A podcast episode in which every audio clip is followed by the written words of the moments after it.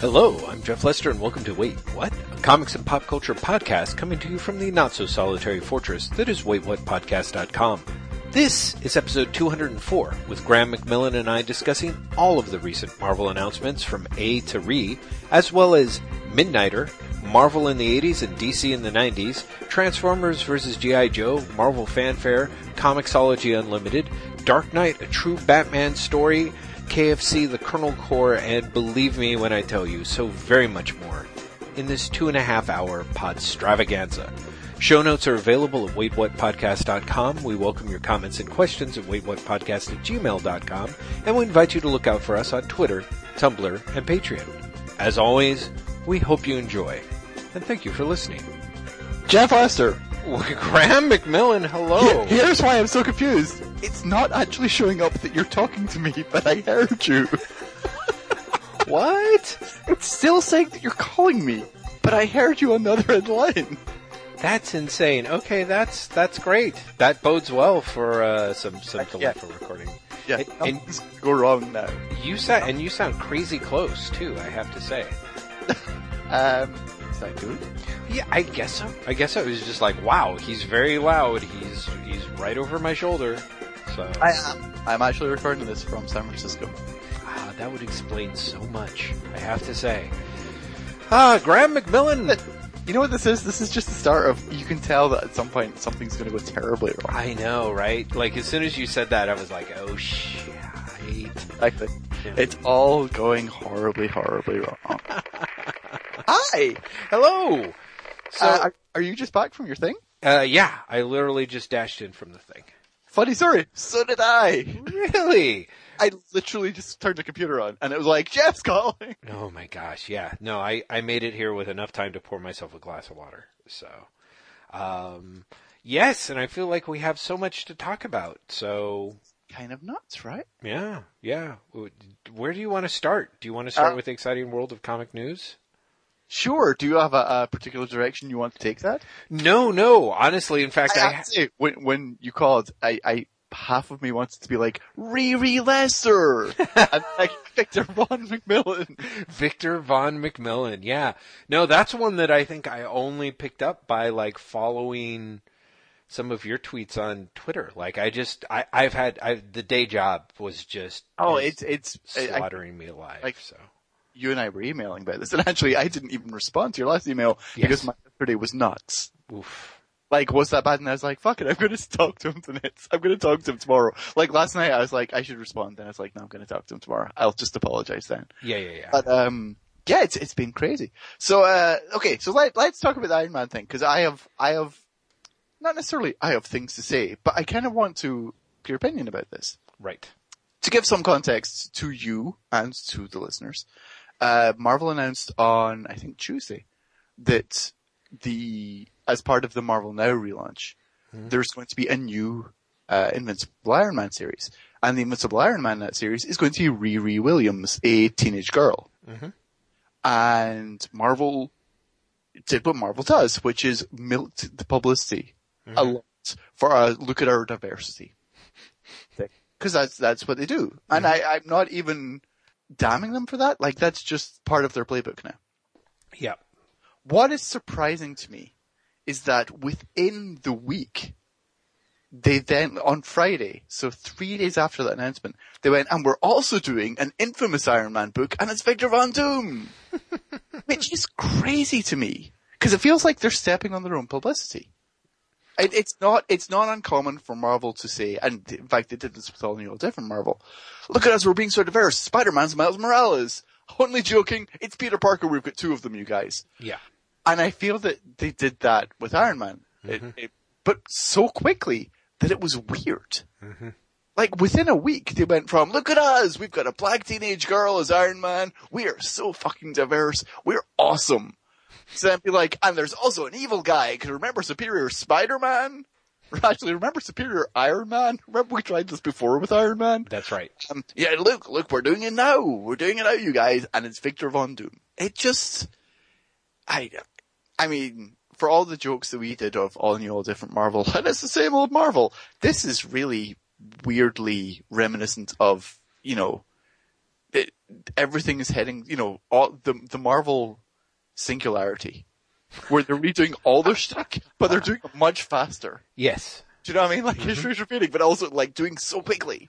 Yeah, it it kind of makes you um, think, or it makes me think of those uh, when they talk about the time dilations that happen at a collapsing star. That's what know? I'm saying. That's what I mean by singularity. Like it feels like everything is just rushing. Mm-hmm. Like they're, they're- we're seeing, we're re-witnessing Marvel history of the last like what four years, five years, um, but at such an advanced rate. Oh man, it'd be so great if we could just get like it. This is where I wish we had like a video podcast because then we could just like show the various like quick edits of all the different you know Marvel uh, promo posters and intersperse it with crying Matthew McConaughey from uh, Interstellar. I mean, just be the most fitting and appropriate way. Hey, people who like editing videos, uh, And we know you're out there. come on, uh, you you owe it to the internet and yourself. uh, but no, it's it's. I, I, should we go through the other Marvel announcements then? Please, because there's a good chance I don't know half. Okay, so it started uh, last Friday as we record, the uh, July 1st, with US Avengers, which is essentially a relaunch of New Avengers. Mhm. Uh, the lineup is Sunspot, Cannonball, Squirrel Girl, Pod, Red Hulk, who's back, and a new Iron Patriot. Mhm. Uh, and it looks, it's Al Ewing is writing. Great. And Paco Medina, who was Al Ewing's partner on Contest of Champions, which is now officially cancelled, um, is, is going to be illustrating. I'm really happy about this because A, Al Ewing and Paco Medina is a great team. Contest of Champions is a, a book that's far more fun than it's any right to be. Um, but also, uh, it's, it's the, it sees Paco Medina replacing uh, Gerardo Sandoval Mhm. who was the artist on New Avengers and who just did not work for me. Like that book had so many good ideas and so much that I liked going on. And the art was just like, and I'm killing it for you. I'm absolutely stomping on all your joy. Uh, so I'm really, I, it sounds terrible, but I'm really glad to see him off that book. Right. Of course, just wait, he'll be announced as like the new artist in Ultimates or something, and I'd be like, oh, motherfucker. um, so there was that. Then there was the new uh, Invincible Iron Man series, which is Bendis and someone I can't remember. Uh, not any of the current Iron Man artists. Uh, Bendis and and a new artist uh, doing Riri Williams the, as a teenage replacement for Iron Man. Mhm. Then there was, and I'm doing this without checking the internet, so I'm going to miss one, I'm sure. Uh, Champions was announced. Oh yes, yeah, saw which that. is uh, Teenage Cyclops from All New X-Men, uh, Viv, the Vision's daughter from Vision, uh, Ms. Marvel, Nova, and uh, Miles Morales from All New Avengers, and uh, oh, Totally Awesome Hulk, Amadeus Cho, Yes, right. for forming a teenage super team, you guys, and that's uh, by the well-known young hipster uh, creative team of Mark Waid and Humberto Ramos. well, did come? I mean, to be fair, I mean, Mark, Mark Waid just came off of Archie. You weren't you weren't making those No, jokes I- about I- him then, Oh, were I, you? I actually was. Oh, okay. Well, that's fair is fair. um, but uh, I'm I have I feel I I feel really bad about that series. I have a really bad feeling about Champions. Mhm. Um, in large part because of the the interview Waid did with I think it was Entertainment Weekly. Um, where because it is being positioned as the kids, the kids are going to save us. This new generation, like everything's different for them. But what made me cringe was Waid didn't say them; he said us. And I like Everything's different for us. yeah, he was talking about like how this generation has learned from, and his his his uh his guide for like I looked at so and so to inspire me, and again he's talking about you know millennials for want of a better way of putting it, Right. uh, and he was like I look at Mark Zuckerberg as proof that things are different for us, and I was like, first of all, us, you're 54 years old, Yes. and secondly, Mark Zuckerberg, like that's really who you're pointing to. Yeah. Yeah. Right. Uh, which just made me go, oh shit. Like Yeah. I totally know where he's going, but it feels like he's reciting marketing copy that someone has given him Mhm. as to actually understanding the theoretical idea of the book. So yeah, that makes me super nervous. Um, anyway, so there's that. There's also, I'm trying to think what else has been announced. Um, there's the other Iron Man book, uh, Infamous Iron Man, which is Doctor Doom, Right. and that's Bendis and Alex Maleev just literally falling over from International Iron Man. Mhm. There's a new Ms. Marvel series with Margaret Stohl, the YA author, uh, writing, and I'm not even sure they announced an art team on it. The cover's by Dave Johnson, that's all I remember. Um, and that's basically, not that they gave away the ending of Civil War 2 or anything, but they're like, now that she's the most famous superhero on Earth, I was like, okay, so she wins, because Tony Stark is apparently absent, and Captain Marvel is now beloved by everyone. Okay, sure, I wonder how Civil War 2 ends. Right. Uh, there's other, I'm gonna have to look up what the other announcements are. Uh, I'll go to CBR. CBR will have them all summer, I'm sure. Uh, but yeah, there, there, there's been a raft of them. They, they did it a bunch. And also they're weirdly spaced out. Uh, the, cause they announced a lot in this past week. More, more than one a day. Which, which is the thing that was particularly surprising. Huh. Uh, as if, I mean, part of it is when this episode comes out, Mhm. the Marvel Now catalog comes out the next day. Hmm. And it seems to be that they're rushing to try and beat that catalog, Right. which feels very strange considering like they could have set their own timing, you know? Well, like, wh- why does it feel they're rushing so much? Marvel. Oh, see, there, there is an artist for Captain Marvel. It's Ramon Rosanas. Ah. Oh, uh, Genndy Tartakovsky's Cage is finally coming out. Oh. The guy who did Samurai Jack. Yeah, His yeah, Cage- yeah. his Cage, which was announced nine years ago, Wow. uh, finally coming out. So, you know, great, I guess. Oh, there's Unworthy Thor, Unworthy Thor. which is old Thor. Mhm. Uh, Jason Aaron and uh, Olivier Coipel. Hmm. Uh, and Death of X was announced, which is what happened in the eight month gap between Secret Wars and All New All Different Marvel to make the mutants and the Inhumans hate each other and what killed Cyclops. It is that storyline. I see.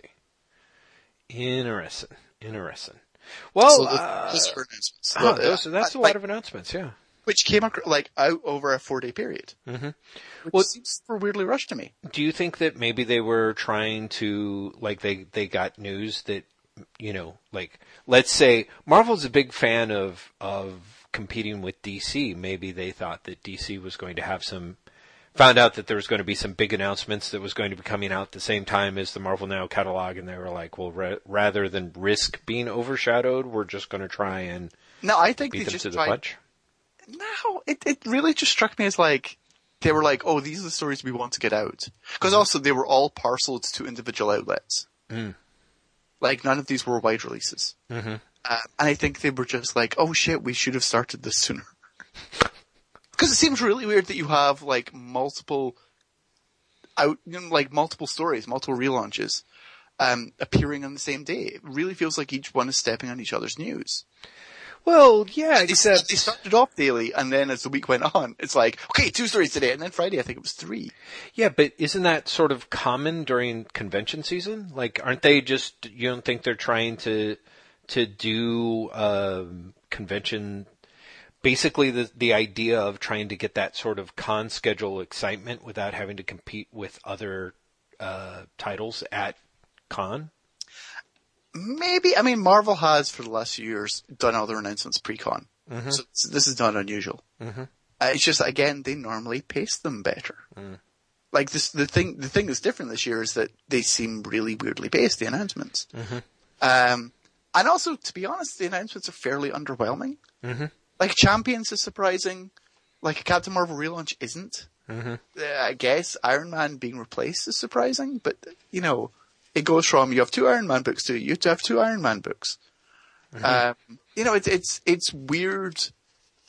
Uh, I've not seen anything that has people really genuinely excited yet. The closest I think has been Champions, Mhm. which is odd because I feel that Marvel normally goes with like something that will have people excited. Mhm. You know, and and I've not. Uh, maybe I'm looking in the wrong places, but I've not seen people genuinely get get psyched about any of this stuff.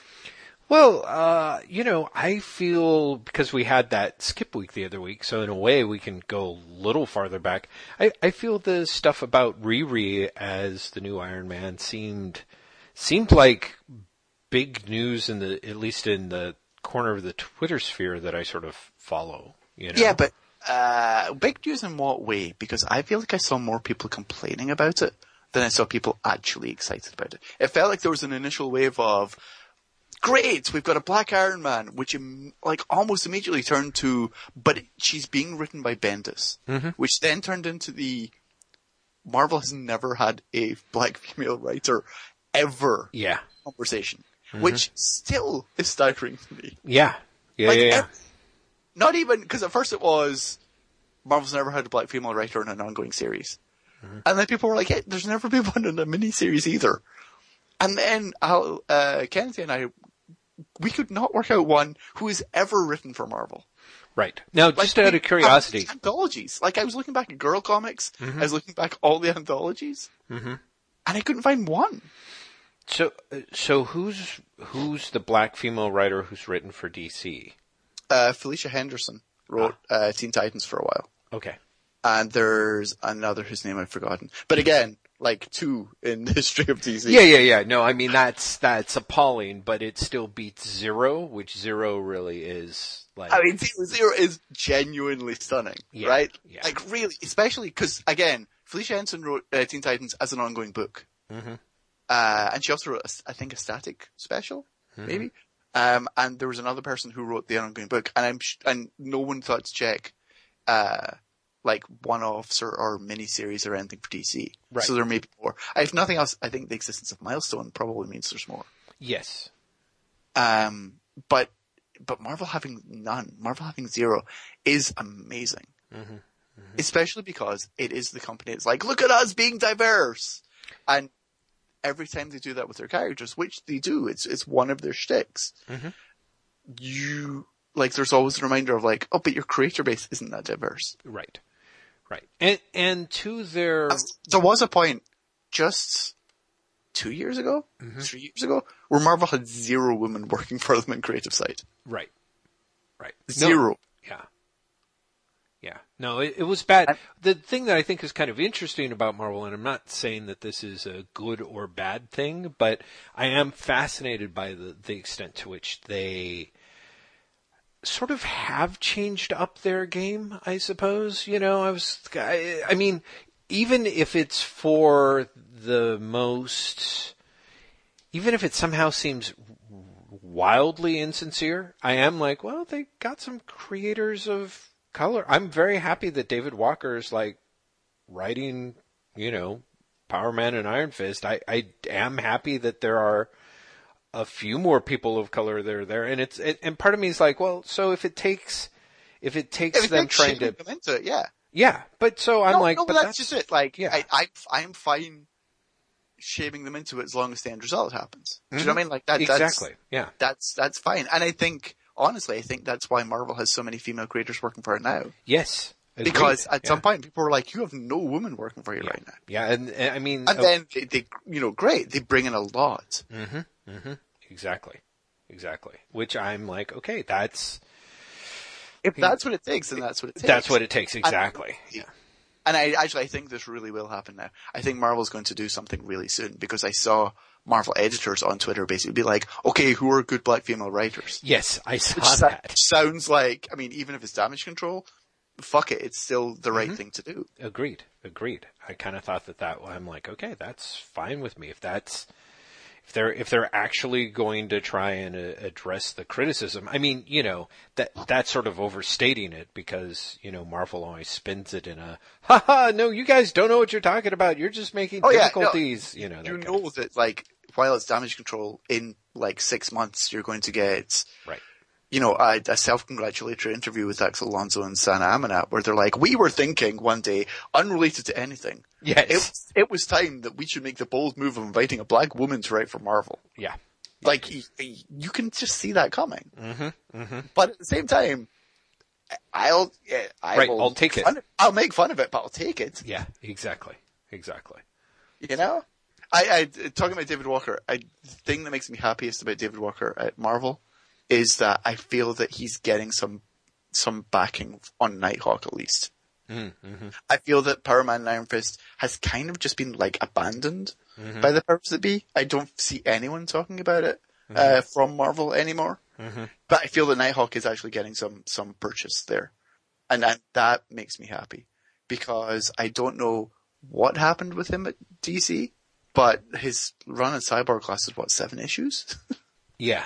Then he's replaced by Marv Wolfman, who, on the one hand, Marv Wolfman created the character, sure. On the other hand, the optics of that are kind of terrible. You know? And, and then for Cyborg to be relaunched with, I think, who, oh, what's the name of the, the, John Sample? Eric Sample? Whoever, whoever is, is, is writing the, the Rebirth, uh, relaunch. Again, just feels like DC is somewhat ineptly going, Cyborg's the book that we let a black guy write. Yeah. Yeah. No, and it's like, oh shit, you guys. Seriously. So, uh, Graham, I have to say, I'm not following Iron Man at all, but, uh, those, He- those, I, he's been in it for a while. okay, good. Victor, Victor Von Doom has been in it since the start of the Bendis run. Right. So this is definitely coming out of things that he's been working on. Mhm. Uh, I, part of me as a reader is a little concerned that the promises or the, the teases that Bendis made when starting his book, which again is less than a year old, Mhm. are going to be truncated or abandoned in order to, for this new relaunch to happen. Mhm.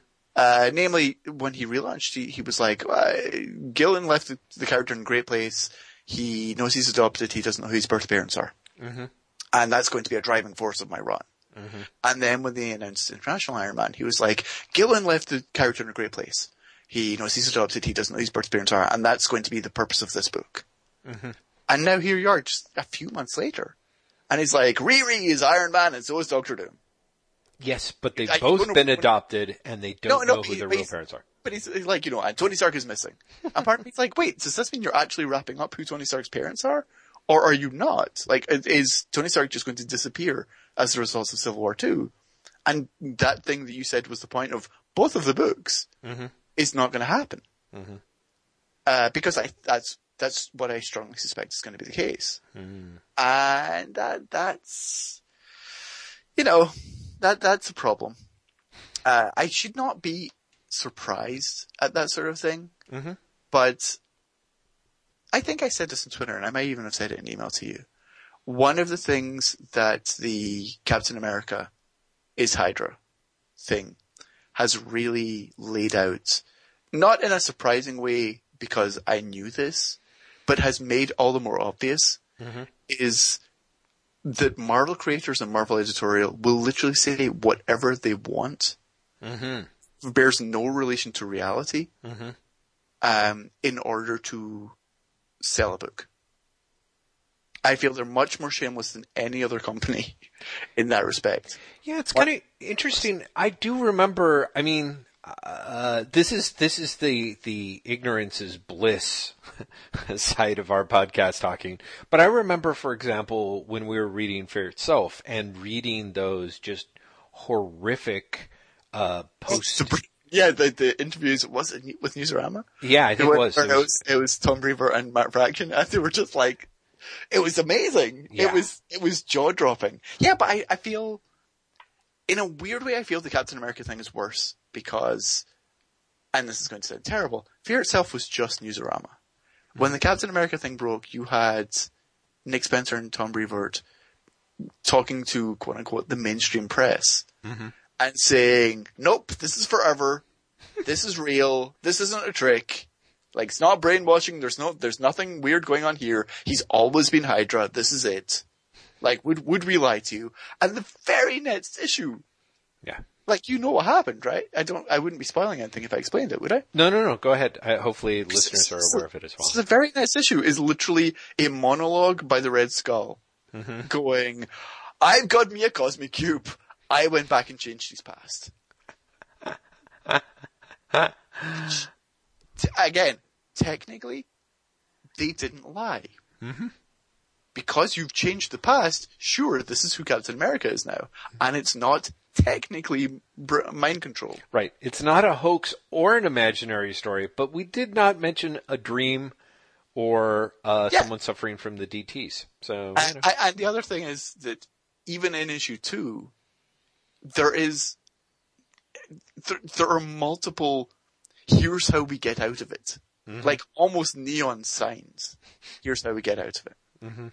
Um, and so for them to give interviews after that issue has come out and say, well, we weren't lying to you before. This is definitely the real Captain America and this is going to last forever.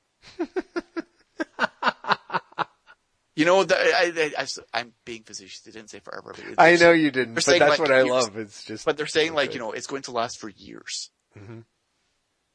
And, and literally like in the story, there is the most hilariously glaring, here's how it all gets undone. Right.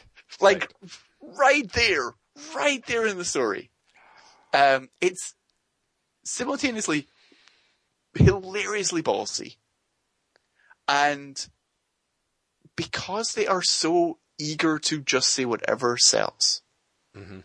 feels particularly more disdainful of the customers than anyone else in comics. Mhm.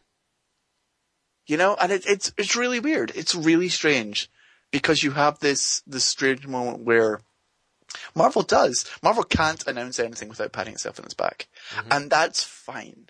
That's what PR is for. Mhm. Like it would be weird and arguably wrong for any company to say we're doing this comic. It's okay. you know, we're doing this story. It's a bit of a stunt. Mm-hmm. Like that, I feel like I feel honestly, if that was the, the PR, if that was some a PR person's decision, you'd fire that PR person. That's a terrible idea. Right, right. Unless you're doing a humor book or something like that. Sure. Yeah, which is the the sort of thing that they do with Deadpool or Ambush Bug or whatever. All the Uh, actually, I I uh, I've been reading Not Brand Echh, which Oh. has cover. Who says a comic book has to be good? Um, but uh, you know, you see things like the Riri story, Mhm. and and you see Bendis say things which are common sense, which is you know basically, it's about time you have, you know, a black character who is not quote unquote the black character and is just like the smart character who gets shit done. And because everything else Marvel does, like I honestly look at it and I'm like, you're gonna fuck this character up at some point. Mhm. You're, you're gonna stick her back in a box at some point. Tony Stark's gonna come back and you're going to be like, that's great, you can be my sidekick. right. And it's just, You could be War Machine, and then in Civil Well, War Three, like, when you everyone- die, everyone expects her to be War Machine. Because she appeared like just before this, uh, first issue of Civil War 2 came out. Mhm. And I don't think anyone was being overly cynical when they were like, oh, Bendis has created himself a replacement War Machine. Mhm. To, to get around the backlash for killing off War Machine. So it, you know, it's kind of surprising she's Iron Man, but I almost feel it's worse because she is Iron Man, because she's clearly not going to stay Iron, Iron Man. Even if they hadn't also said, oh, and Doctor Doom's also Iron Man, right. Riri is never going to stay Iron Man. And so there's something, I don't know, it just, it leaves a bad taste in my mouth. Yeah, to me, it's just it's it. Honestly, for me, it's just the the fucked up nature of black creators can only seem to write black characters, but like old white dudes get to write everyone. You know, Okay, And that's but- always so- annoying. Yeah, here's something, because there's a lot of pushback about that. Mhm. And I feel it's weirdly, I feel it's very strange, because without Bendis you wouldn't have Riri. Like, the character wouldn't exist. Mhm. This isn't a character that Marvel were like, okay, we're creating a Black Iron Man, who's best to write it? Bendis created her for the Iron Man book he's writing, and then he makes the decision to kill off Stark. Mhm. So he's the one that created this. So the idea of like, well, it shouldn't be a white guy. Sure, but without the white guy, the character wouldn't exist. So do you take the partial win? Or do you say, well, now that he's created her, he has to leave the book? Mhm. Or, or like where, you know, where's where's the line? It, it shouldn't be a line. I, I, I find there's something about the the like Riri's great, but Bendis is terrible argument that I find really uh, flawed. The I I will take your word for it. I was actually more annoyed by this idea that David Walker isn't writing Thor. You know, Sure. and Yeah. that's that's the part that Why, bothers. why is he writing Power Man and why is he writing Nighthawk? Yeah, exactly. not writing, you know, whatever. I was going to say Nick Fury, and then I was like, oh wait, it's not the old Nick Fury. That's what I get for reading old Marvel comics this week. Right. You know, yeah, exactly. Get confused, but it's true. It's like, oh yeah, David Walker, whatever, whatever black character you wanna, you wanna pitch of Marvels, go for it. Or even Samoan, what the heck, you know? And I just, that, that just really, um, that's the part that really grates, you know? I, I, the rest of it, I'm, I, I mean, honestly, I'm not sure I really trust any sort of creation story, uh, that comes out of Marvel because I do feel that so much of this stuff is so, of you know like event driven and you know driven Oh, by but no. marketing and sales and things but I, I honestly think that uh, I I I 100% believe that Bendis is behind Riri because Okay. I think I think that if Marvel editorial created Riri, Mhm. she would either like her book would either be written by a woman or by a black man. Mhm. I I just think that's the way Marvel works now. could I, be I I think if it was not Bendis doing the the running, Mhm. that that Bendis wouldn't be in the book. interesting Because I think honestly, Marvel is a cynical, b smarter than that. Mhm. Than like to create her in her, in the in the room, Mm-hmm. and then go. And you are the best person to write this, Brian Bendis. I, I, I I think that I think that's just a move they wouldn't make. Hmm. Who knows? We weren't in the room where it happens, Jeff. It's true we don't because cause i'm like i see your point but of course part of me is also like we're if they come up with the the plan to like kill off Rhodey and then you know bring in a new character of color as as the new Iron Man you know immediately thereafter there's to me there's just kind of that idea of like I don't think that they would turn around and be like okay Brian so you got to leave the book you know so Oh, I could. To- it's it's a wide relaunch. That's when you always throw uh, creators off books. Well, yeah, that but it- used it to be that used to be the case. I don't feel that that's the perception of. We both know that Marvel is very spotty. Has gotten that's less the idea behind their line wide reboots each Well, time. yeah, your line wide re- line wide reboots for Marvel now are literally. What's that? It's September. Sure. Mm-hmm. Yeah, exactly. Like let's push out some new publicity, but it's you know as people pointed out, it's the exact same creative teams in many ways. So I don't know. I, it annoys me more on things like Jason Aaron's Thor, where he's clearly telling the same story. Mm-hmm. Or when when the Marvel relaunched Daredevil with Waid and Samnee, Right. and I was like, "You're still telling the same story. This does not need a relaunch for any other reason other than Yeah. Try You and bump sales. sales. hmm yeah." Yeah. Completely. But, but like on, you know, on on the Iron Man ones, sure, it's technically you know a major status quo change.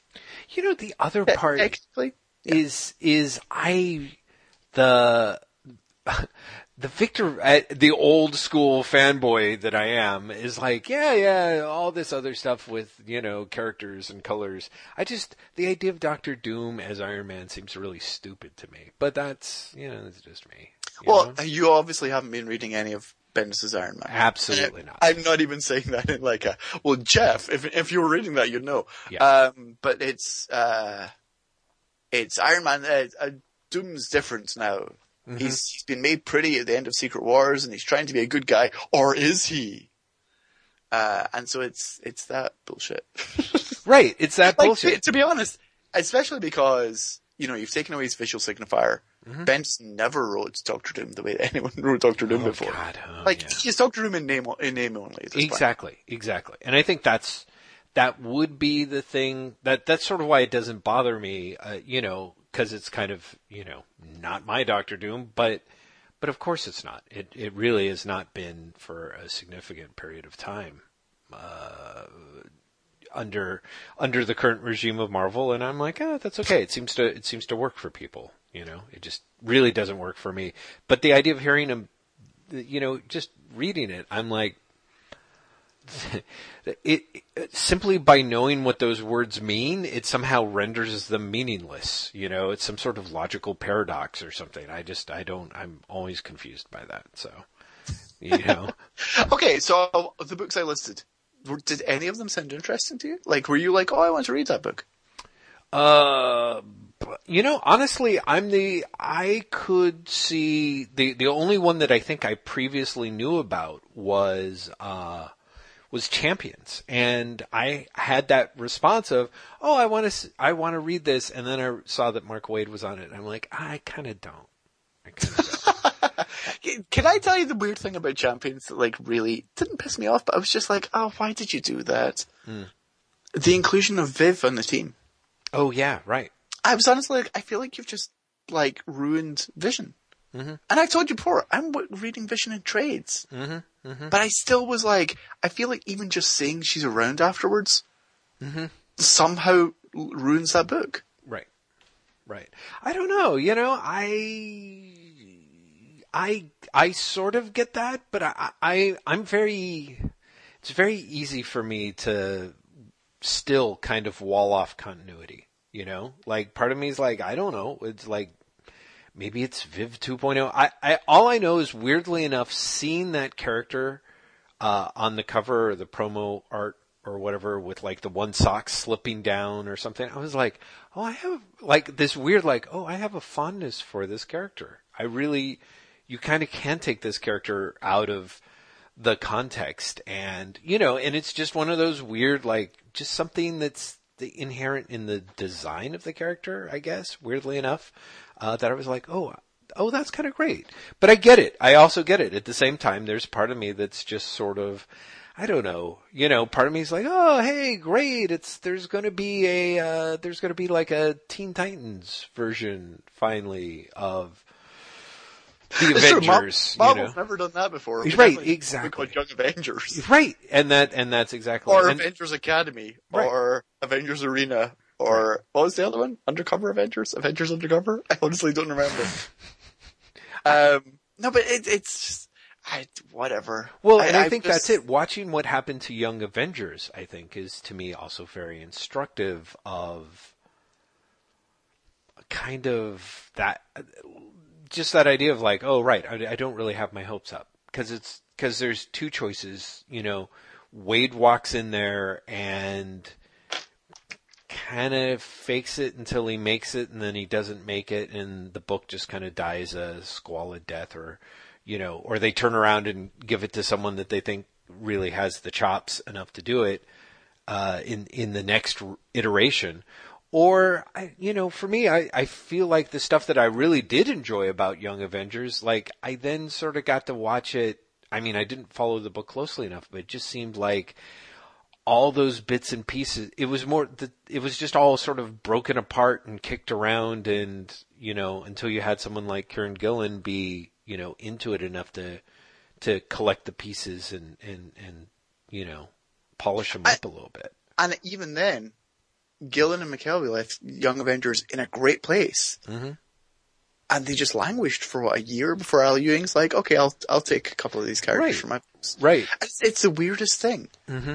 Because mm-hmm. Young Avengers, uh, the first series at least, mm-hmm. and the second series in terms of the, uh, I'm talking about the Children's Crusade Al- or whatever. Yeah, no, no, Alan Allan Heinberg is that his name? Uh, yeah. Mm-hmm. Uh, the Allan Heinberg uh, Jim Cheung series, mm-hmm. the first one, and then the Gillen McKelvie series, mm-hmm. um, were critically acclaimed, sold well, had genuine buzz, ended, and seemingly went nowhere. Right. For the, and it's it's really strange. Mm-hmm. They're like two separate attempts at the same concept, were successful, and still somehow vanished without trace. Mm-hmm. Mm-hmm. And so Champions is just, you know what Champions actually really reminded me of? Mm. Um, A Force. Mm. Right. In that, I feel that Marvel is. Uh, franchising the Avengers sounds like the wrong thing to say because the Avengers has been a franchise for a while. But trying to like demographically split the Avengers. Like we've, we've given you the woman Avengers, now we're giving you the millennial Avengers. Millennial Avengers. hmm Do you know what I mean? Like, and, and they're like, okay, this this is what the kids want, right? And A Force is a like it's it's a it's a good book. It's a perfectly serviceable book. It's a book that has real creative team problems. Mm-hmm. Uh, Ben Caldwell, I think, is off the book after three issues, which is amazing, Wow. right? I mean, that's genuinely like impressively short run. Yeah. Um, but, but it, again, it feels like it's, it's, it's, it's created for the announcement. It's created for the backslapping of look how diverse we are. And then gets no support after that. It's a sink and swim. And, you know, Champions for me just has exactly the same Yeah. air about it. Yeah, to me too. That I mean, that's part of why the Mark it's a bit Waid writing it kind like- of, Yeah. you know. Well, think about it. G. Willow Wilson uh, launched A Force, both in the um, Secret Wars incarnation and then the All New All Different incarnation. And she was off the book by the fifth issue of the All New All Different version. And so I would not be surprised if Waid is off Champions within half a year. Yeah, Maybe. But then who who does it go to? Right. Right. And, you know, I, hilariously, I was just like going to say Chip Zdarsky, and then I was like, actually, he could make that book work. he could. I'd much rather read his. Uh, Oh, yeah, campaign, uh, absolutely. Waid's. Yeah, or Ryan North for that matter. Get a good old Ryan North in there. You know who I'd really want on it? Seriously, Hmm. John Allison. Ah, of course you would. Between Giant Days Mm-hmm. and and uh, Scary Go Round, sure. I would love to read him do Millennial Avengers. that would be fucking hilarious. Um, I don't know. It's like US Avengers sounds fun. Mhm. Uh, but that's about it. and I feel sad. Like I feel like I should be looking at these books and at least going, "Oh, that's interesting," as opposed to that'll last a year.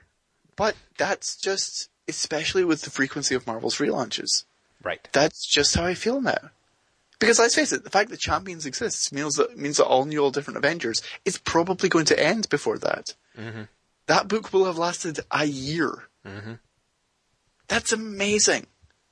I- it- it- Invincible Iron Man, the the Bendis Marquez series, was stated as the flagship book for Marvel, Yeah. and it will only last a year. Right. That's Well- just amazing. Yeah, I I think I mean it's again there's just this thing of Marvel is uh Marvel's flailing and but Mar I mean in a weird way, you know, like DC is clearly was a lot more it was a lot more obvious to everyone and I feel like you know right before Rebirth they were as about as upfront about it as they were going to get, I suppose. You know, but yeah, Marvel the is promo for Rebirth was as close to them saying, "We literally didn't know what we were doing, and we're trying to right the ship." As- Exactly. as, you can do without coming out and saying it that bluntly. Yeah, exactly. But it it really was. It was it was fascinating in, in all the all the code, all the coded language about it. Marvel's just very much that like, oh no, everything's fine. You know, crashing sounds in the background. Everything's great. Yeah. Oh my God, we got so much stuff planned. You know, like Well, when you're having d- that discussion. Yeah. mhm. But does this not remind you of the DCU launches? That's not true. Not the launches. The DCU publicity, which is very much like, "Okay, we're moving forward." You know, the thing about the DCU publicity is, is that had a whole ton of shit that I was like, oh, I want to read this or I want Oh, to sure. give this a try. The you books know? were good. Actually, one of the, the best things I've read in the last couple of weeks was I finally got around to reading the first collection, Midnighter, which I only read the first three issues of and then I dropped off. And that's amazing. I mean, that's Jay to the point where when the villain reveal happens in the sixth issue, Uh-huh. I was cheered. Really? Yeah, because it makes so much sense, and because it's a character I like so much, who is r- almost never used. Mm. And I was just like, "Oh, that's amazing." Using that guy for this story is inspired. Is ge- and also they do the way it's done is. Have you read this book? Should I spoil this book? Go go ahead. I've read a few issues and quite liked it, and the idea Okay, of picking so, up the trade. uh, do. If you read, if you're reading the the, the trade, Mhm. you uh, there's multiple plots going on at once. One of them is someone has stolen all the technology from the God Garden, which is the place that created Midnighter, and Midnighter is tasked with uh, tracking it down. Right. At the same time, you have Midnighter trying to recover from his split with Apollo, and he's getting together with a uh, new guy called Matt, right?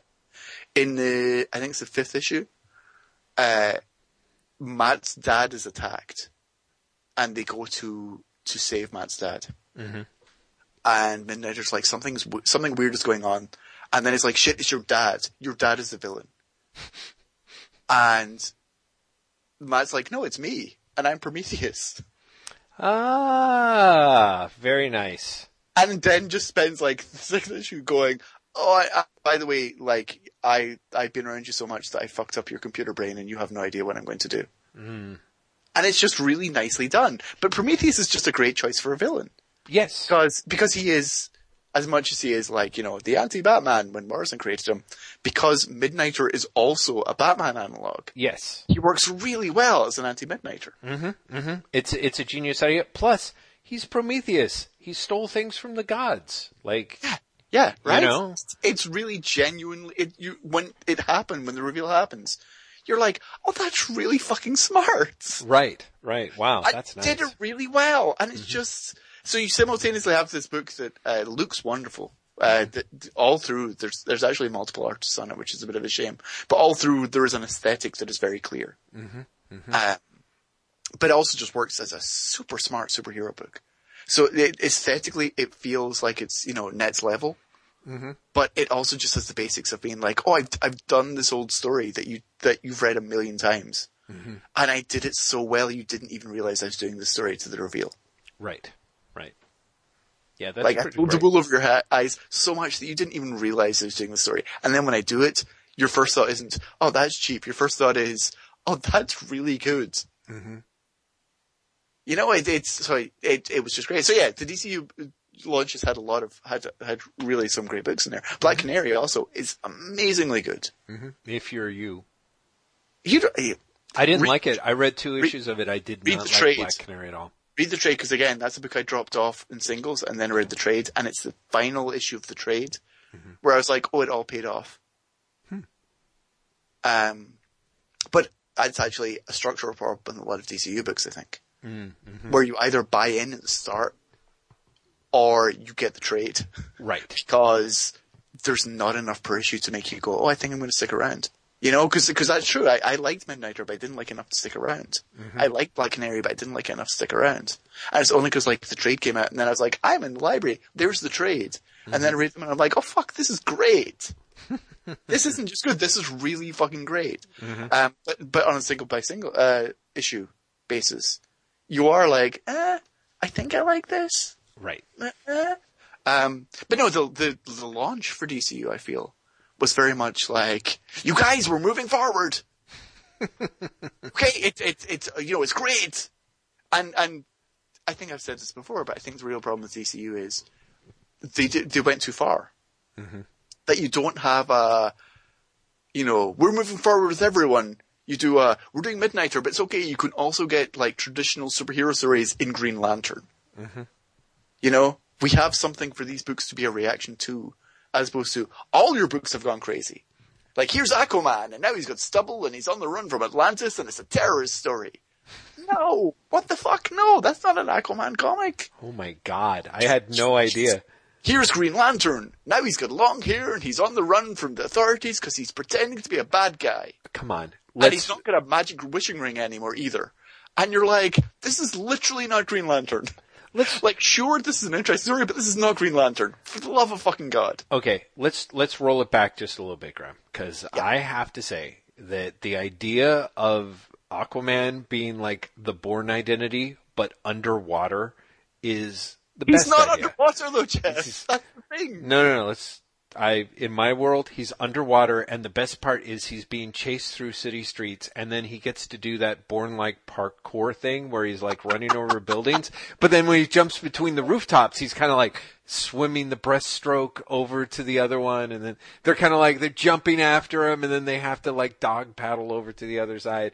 It's it whoever like clearly clearly the the editor refined the brilliance of that idea out of existence if they put Aquaman on land running from a bunch of Atlanteans. But, uh, you know, but Bourne Identity underwater, oh, oh. I'm, in fact, if you'll excuse me, I believe I have some fanfic to write right now. um, oh, I, you're you're not reading the DC Rebirth books, right? Uh, you know, it's funny you mentioned that because I have been pretty terrible at getting to the comic book store. Uh, and I walked out of there just literally, I want to say yesterday, but in fact it was Thursday, with the first two issues of Batman Rebirth and the first two issues of Future Quest, which are not a rebirth uh, type thing.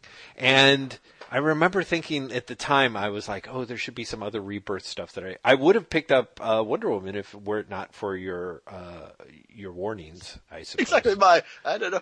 Um, the reason I'm asking is Aquaman Rebirth uh, I, I said, I think in, in, one of my earlier reviews that like, I, I'm in, on board. Uh, the second issue of the, the new series, I'm very on board.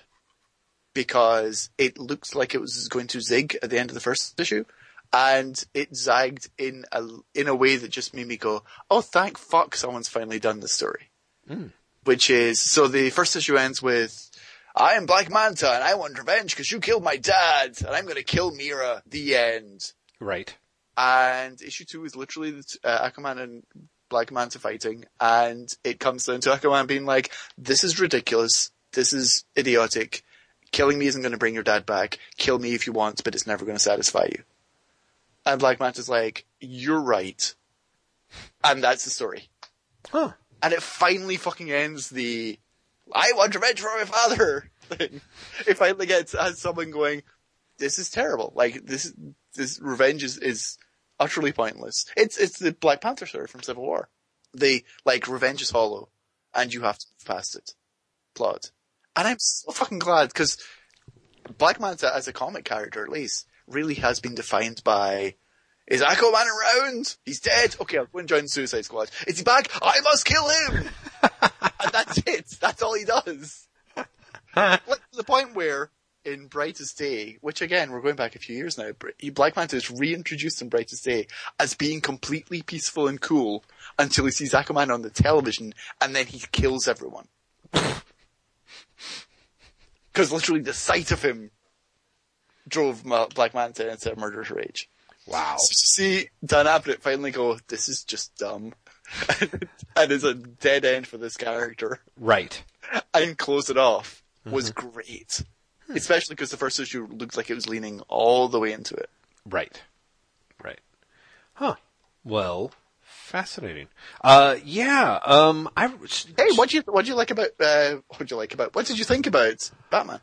Uh, first issue, I enjoyed quite a lot. Uh, second issue, First issue being not the rebirth issue. Yeah, sorry. Yeah. The, the, David Finch issue with the airplane and the, the standing on top, right? Yes, exactly. Yeah. The saving the plane, this would be a good death, and then boom, here comes Gotham and Lady Gotham, or whatever they call them.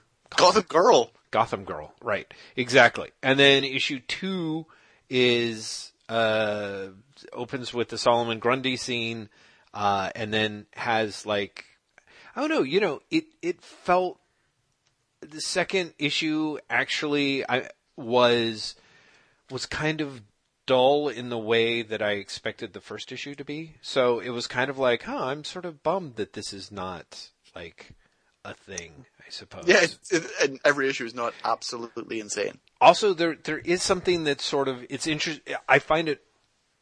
Uh, how do I put it?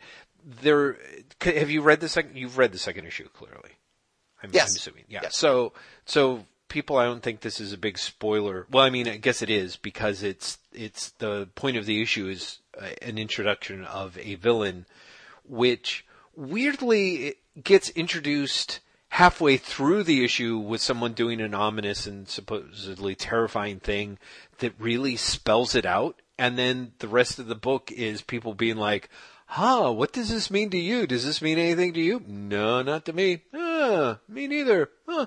Oh well. You know, it's But kind then, of, but then you get your last page reveal. yeah, your last page reveal, which again is that thing of, there's nothing new to that reveal because I knew that was coming unless I missed I'm- some sort I'm of nuance. I'm going to say there is something new to the reveal, Yeah. which is Amanda Waller's presence. I know that's not. I know that's not supposed to be the point of the reveal. I know the point of the reveal is supposed to be it's Hugo Strange. Right. But um, much more interesting for me was the fact that Amanda Waller was there. Mm-hmm. Because I was like, oh, so this is all official.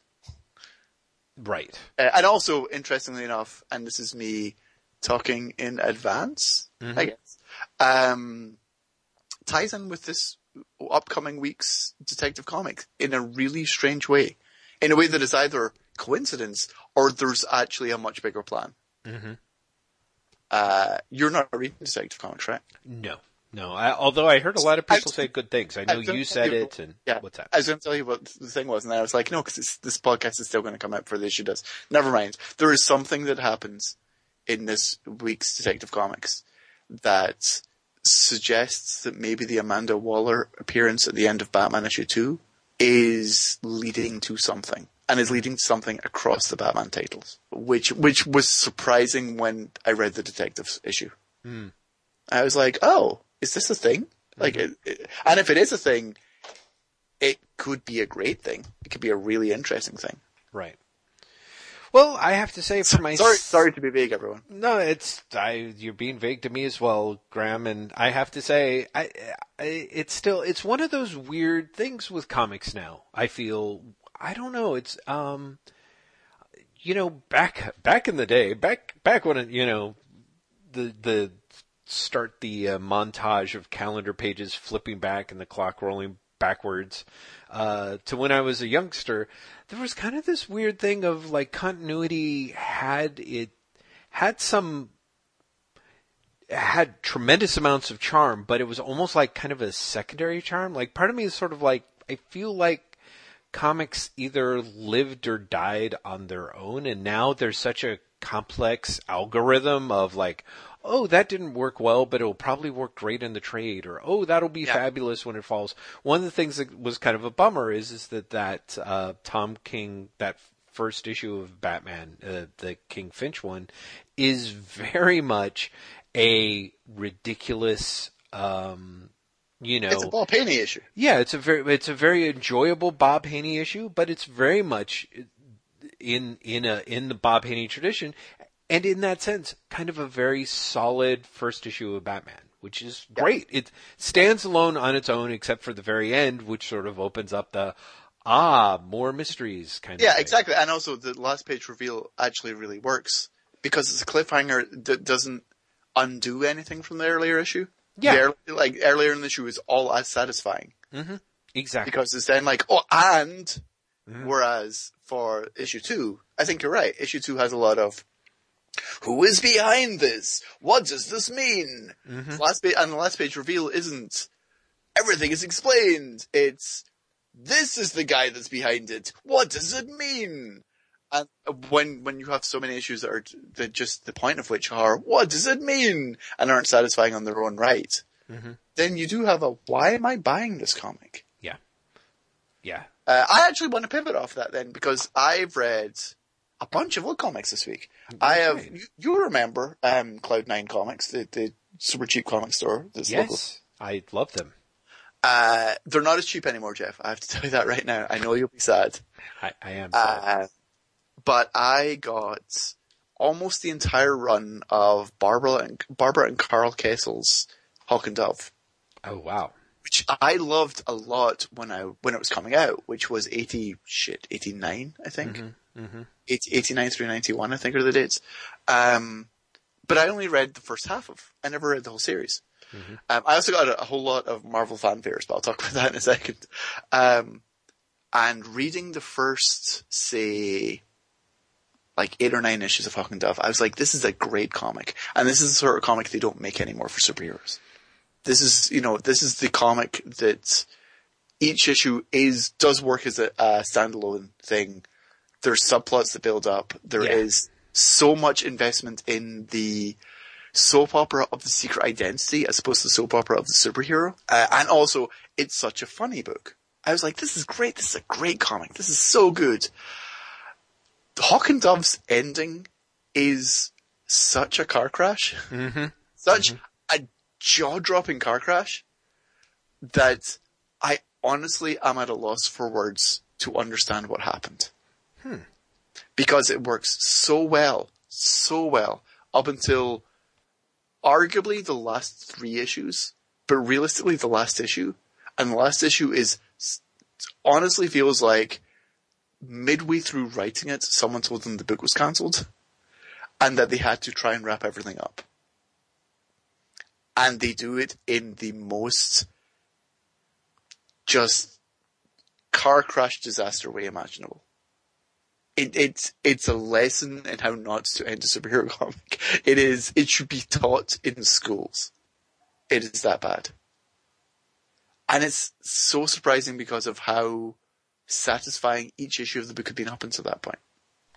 Uh-huh. And the book's gone through a lot of changes. So it starts off as, I don't know if you remember Hawk and Dove. Hawk and Dove are, way back in the 60s, the Ditko characters where they're two brothers and these mysterious voices come and they're always, the two brothers are always arguing and the voices say, you, angry brother, if you say Hawk, you'll turn into a superhero who's super strong and powerful.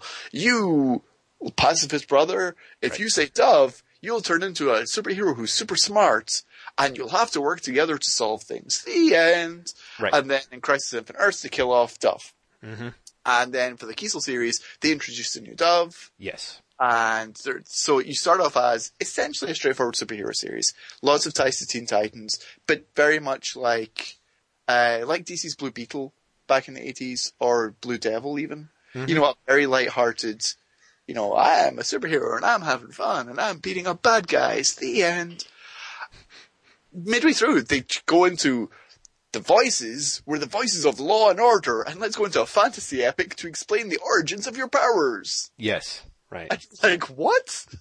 But Yeah. sure enough, there's four issues where they're like, we are in Fantasyland, here we are in Narnia, mm-hmm. and now you'll have to fight each other because you are not just Hawk, you are the, like, the avatar of chaos. You are not just Dove, you are the avatar of order. And by the way, you're both in love with each other because you're now quasi-possessed by mystical beings.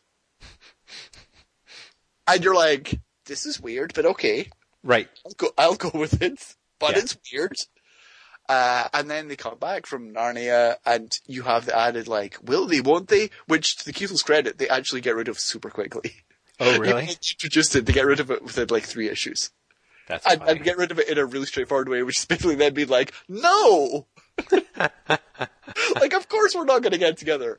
Um, but then they go into this, just, I don't even know what the original end for this plot was going to be. Mm-hmm. But maybe the original Dove isn't dead because he's leaving voicemail messages for Hawk and telling Hawk he has to steal things to bring him back to life. Right? Uh huh. Oh, this goes on and he like run, he becomes a criminal and he runs away from Dove and this is an extended storyline. This goes on for like five issues. Right. And it goes up to the last issue and the last issue, honestly, out of nowhere goes, he's not the original Dove, he's the top, the Flash villain who was murdered God knows when, like at Wow. least 10 years before, if not longer, Uh huh. who we've never mentioned in the comic before, Mhm. ever. Uh, and by the way, this is also a War of the Gods crossover. So you're going to have like an Aztec warrior coming out of nowhere to fight them as well. Mhm.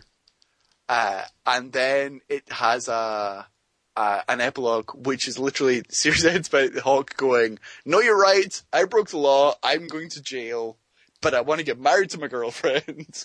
the end. That's really funny.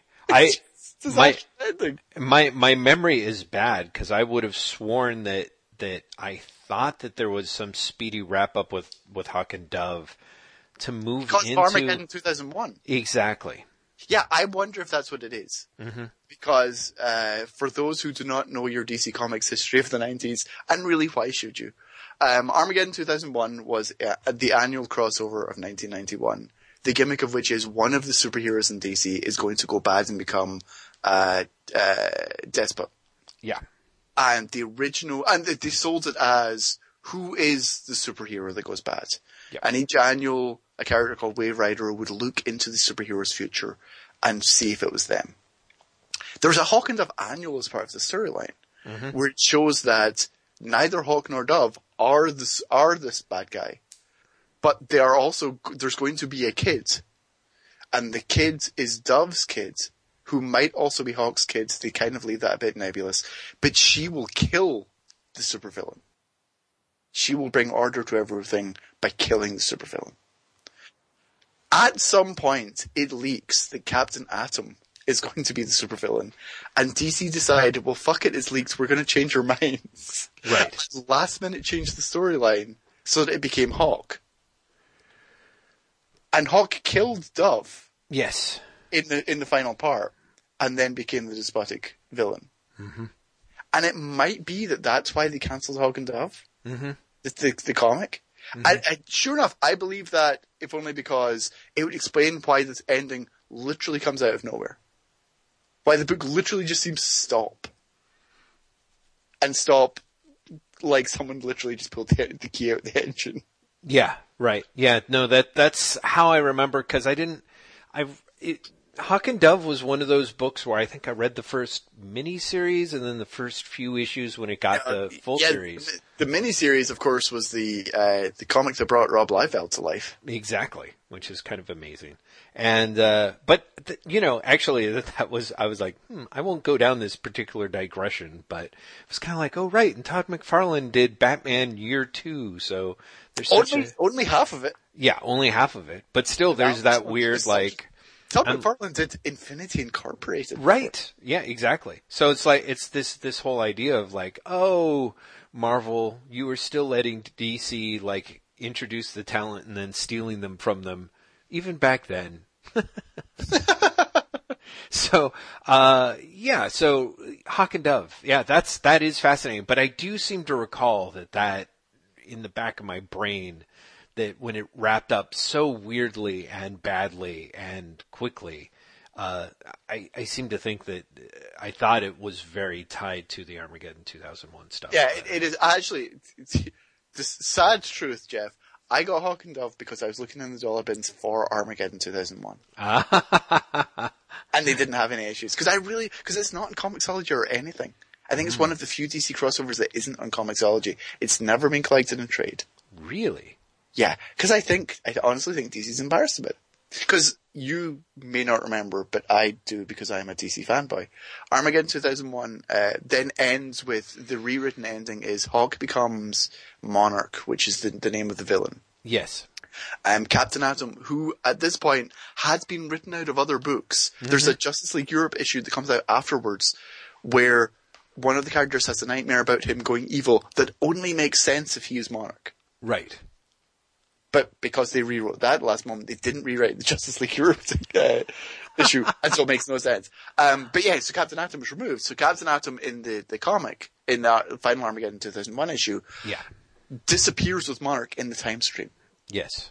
Okay, and I want to say it it's been it has been 15 years since I've read this comic, um, if not more. I shit, 25 years. Oh my god, that came out in 1991. um, but I want to ends with this story will be continued in the new Captain Atom series. Mm-hmm. Spoilers, it's not.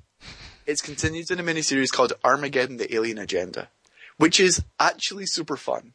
It is a round robin four issue series where Monarch and Captain Atom literally bounce around history fighting. And every time they fight, there will be an explosion that will send them both forward in time again. Mm-hmm. So they fight with dinosaurs. Yes. They fight, and, and I think they go forward because of the meteor hitting their, the out dinosaurs. Uh, then they're in Rome. Then they're in, oh shit. The Old West. There's the Old West, West. issue. Yeah. And I think the last issue is contemporary times. That can't be right. Maybe the 60s? I can't remember. Um, oh, it might be the atomic test. It might be the first ato- atomic test, actually. Uh, that would make sense. Um, but anyway, that series then ends with to be continued in Captain Atom, and again, there's no new Captain Atom series. Yeah. Yeah. there's still no new Captain Atom series. Um, but Monarch disappears after that, and then reappears in Zero Hour, Mhm. where he's the MacGuffin to disguise the fact that Hal Jordan's the villain. Mhm. So Monarch spends four issues of the five issue series going, ha ha, I am controlling time. And then, I shit you not, is sucker punched by Hal Jordan. Second last issue. And Hal Jordan comes on going, I'm the bad guy. That's honestly what happens. Mhm. Mhm. Uh, and then, and then I think he disappears until Justice Society. I think he just like disappears. Cause they're like, we turned him into a bad guy and we killed off Dove and we have no idea what to do with this. And so I think DC is just trying to forget this comic ever existed. It could be. Could be. I mean, it's it's not one of their proudest moments. You oh, know? Oh, nowhere close. Which is kind of why I want to read it again. Mm-hmm. Cause I seem to remember, even at the time, like I remember this, the, the, the final issue just being like, what the fuck is happening? Yeah. Because I, I might be misremembering, but I think it's one of these comics that also has like 27 inkers. So yeah, it's it's just uh... anyway. So it's uh, I'm just spiraling through a conversation, and I apologize to all the listeners. The other thing that I got a lot of issues of was Marvel fanfare. Right. Jeff, did you read Marvel fanfare when it was? Yeah, You know, uh, it came and went. Came and went. yeah. Because well, it, it was an anthology comic. Yeah, exactly. So, you know, it started quote unquote strong in the sense that it was Spider-Man and the X-Men in the Savage Land drawn by Michael Golden and written by Chris Claremont. And I was like, Although oh, drawn by Golden for the first two parts. yes, exactly. And then, and then it wrapped up and I don't know, it's one of the things that I thought was interesting for me, because I saw you mention Marvel fanfare in passing on Twitter, is, uh, is that there was such a you could I could tell anyway with, somehow without knowing really of the existence of I must have known about the existence of inventory stories. Well, if you're reading the book, you have to have because uh, Al Milgrom, the editor, references them a lot in his Okay. editorials. All right, so Like so that a lot. yeah The 50th issue editorial, because the every issue starts with him doing a one-page cartoon where he's Right. talking about the issue. The 50th issue actually starts with him going, "It's 50th issue. I have to run something special. I don't have anything. Oh, look what I found in a drawer. It's an X Factor inventory issue." right right yeah you know so Which, somehow by the way, the greatest fucking comic. is it The Marvel fi- oh, my, it's a disaster. It's hilarious. uh, but no, it, it's it's an inventory comic. It's it's like it's it's the w- it, every issue of Marvel fanfare feels like filler. Mhm. Um, but some of it's great. Right. Like, so again, I got these books for a dollar each. But there's uh, a Tony Salmon's Daredevil story right which just looks amazing. Uh, it's, it's Tony Salmon's Daredevil, and the back of it is um, Marc Hempel doing Spider Man, and doing like a great Ditko Spider Man, and, and it's just like I, every page of it's great. Um, in the back of one of the issues, there's uh, Mark Badger doing a painted pin-up gallery of Marvel superheroes. oh yeah right Yeah, there, there's a there's a hilariously badly written but beautifully illustrated uh, Bill Mantlo Cloak and Dagger story, which again is Tony Salmons, mm-hmm. Rick Leonardi, and Kerry Gammill as the three artists. wow And Gammill is inked by George Freeman, and his mm-hmm. art looks great inked by George Freeman. Hmm. um, yeah, there's there's some great like oddities in there, but every issue is an oddity. Right. Well, see, that's it. Every issue is an oddity, and I think there's also. I would be more receptive to the idea of Marvel fanfare now, weirdly enough, Yeah. because I Yeah. Finally, after all these decades, become the sort of person that will pick up a book just because I, I like, you know, if the art's nice enough. And that usually was the hook with Marvel fanfare. And in a way, there's something that was kind of nice to have a book that was, you know, essentially off-brand takes or or stuff that was done by artists who were so who whose art was so great, but they couldn't hit a monthly schedule. Yeah, that, yeah. You know that this stuff sort of got stockpiled, and you know, and then eventually it really did see the light of day. Like part of me is like, now I'm really into it. Back then, I kind of went with it for, I don't know, maybe the first eight or nine issues or something like that, and ultimately was like, eh, none of this really matters, you know? Yeah. the ultimate But that- fanboy but- put down. But but that's like, I mean, there, okay, so there's an issue. David Mazzucchelli does an Angel story written by Nocenti, mm-hmm, which is just like, listen to that creative team. Yeah. David Mazzucchelli in, in his uh, Batman Year One era, Wow. doing an Ann Nocenti story. Like that's great, Yeah. you know. Um, but but there's just. Yeah, there's there's a lot of nonsense. It does make me, I it does make me go, oh god, I wish Tony Salmons had had had more of a career. Because the Tony Salmons stuff, Jeff, is just Salmons is really interesting, isn't he? He's oh, such a. the stuff is just gorgeous. Mm-hmm, Or, and also, I can't believe he, I can't believe he was working at Marvel. Do you know what I mean? It's, it's Yes. so outside the 1980s Marvel norm. Well, see, and that's one of the things that, again, one of the things that really fascinates me about that, that what Marvel fanfare shows about that era and the way in which the 80s Marvel is sort of different from like, say, 70s Marvel in a way is, is like, for the most part, 70s Marvel, if somebody who's really offbeat comes along and the editors dig them, they will find like a genuine book for them, you know? At least, at least back when they're expanding so quickly and so heavily that they'll pretty much take everyone.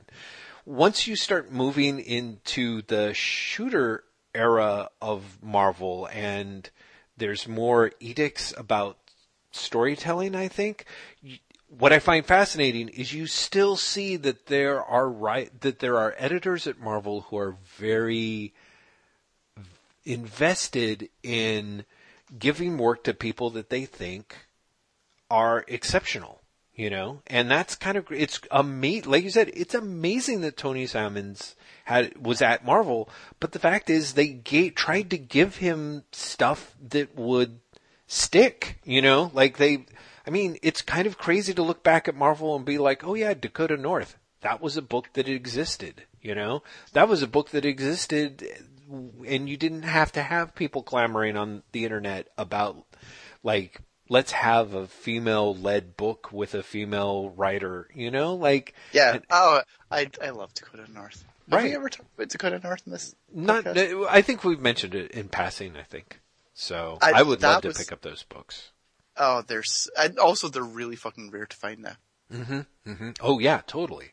Because again, they're they're they're true they're true collectors items. They didn't really sell that well, I don't think. No, they so came terrible. out. And Yeah, again, exactly. it was it was it just dis- disappeared. Like it was a bi-monthly book. that I think lasted five issues. Yeah, something like that. You know. So I mean, all the I, cards were I stacked. loved it. I remember, and I remember the time just being like, "What is this book?" Because it came out 86, 85. Yeah, I think it's So I- eighty I would've something like like- that. hmm Yeah, I would have been like 11. Mm-hmm. And I remember just being like, I don't know what this book is. I, I'm sure I didn't get half the jokes, Right. but I just, t- Tony Salmon's art in that book was what sold me. Yeah, no, exactly. And his art was just so offbeat and with just such a great sense of design, you know. Sort of reminds me of like there were times when like Trevor Von Eeden was in, you know, was this guy, you know, that the editors were like, "I love your work. We're going to find something that we can put you on." You know, let's put you on a Green Arrow miniseries. You know, anything. What can we do that? Sure Trevor Von Eeden, the first time I ever saw his work is, uh, Batman and the Outsiders fill-in. Wow. And so he's following Jim Aparo on a story. Like he, Eeden does part two of a two-part story that Jim Aparo started. Yeah. Let's just say for people unfamiliar with either of those artists' work, they do not look alike at all. It's really, really dissonant. And- And, the and- storytelling approach, you know? Yeah, and, and uh, Von Eeden is in is in his period where he's incredibly sketchy, and it looks like he's drawing everything with markers. Mm-hmm. Mm-hmm. And I remember getting that issue and being like, I've never seen a comic like this. I fucking love it. Mm-hmm. Mm-hmm. I yeah. mean, like, I find everything this guy's going to do. He's going to be a big star. I thought at like nine years old. Funny story. no, he wasn't. but you know how, like, when you're a kid, you see something and it resonates with you that much. You're like, Yeah. this is the greatest thing. Obviously, he's going to be doing lots more. right, right. Yeah, no, absolutely. And, you know, you and, and Dick Giordano were absolutely, completely convinced, you know? Me, the number of times it was just me and Dick Giordano. Seriously, there probably it probably happened a lot, and probably if if only he'd known, sitting there being like, "Well, at least Graham's gonna like this one." You It's know, like, at least this nine-year-old kid in another country is going to like it. I love listening to like Dick Giordano because, of course, you know, for me and like it, it's weird that it somehow became such a old fart comic book cognoscenti secret handshake. But of course, I loved Thriller when it was coming out. You know, I have and- never read Thriller. really. Oh my Never god. read- Oh, I, it might be my um, San Diego thing to search for this year. If you it. should. You should. You know, it's really Because interesting. I've heard so many people basically be like, "Oh, it was it was great and completely underrated at the time."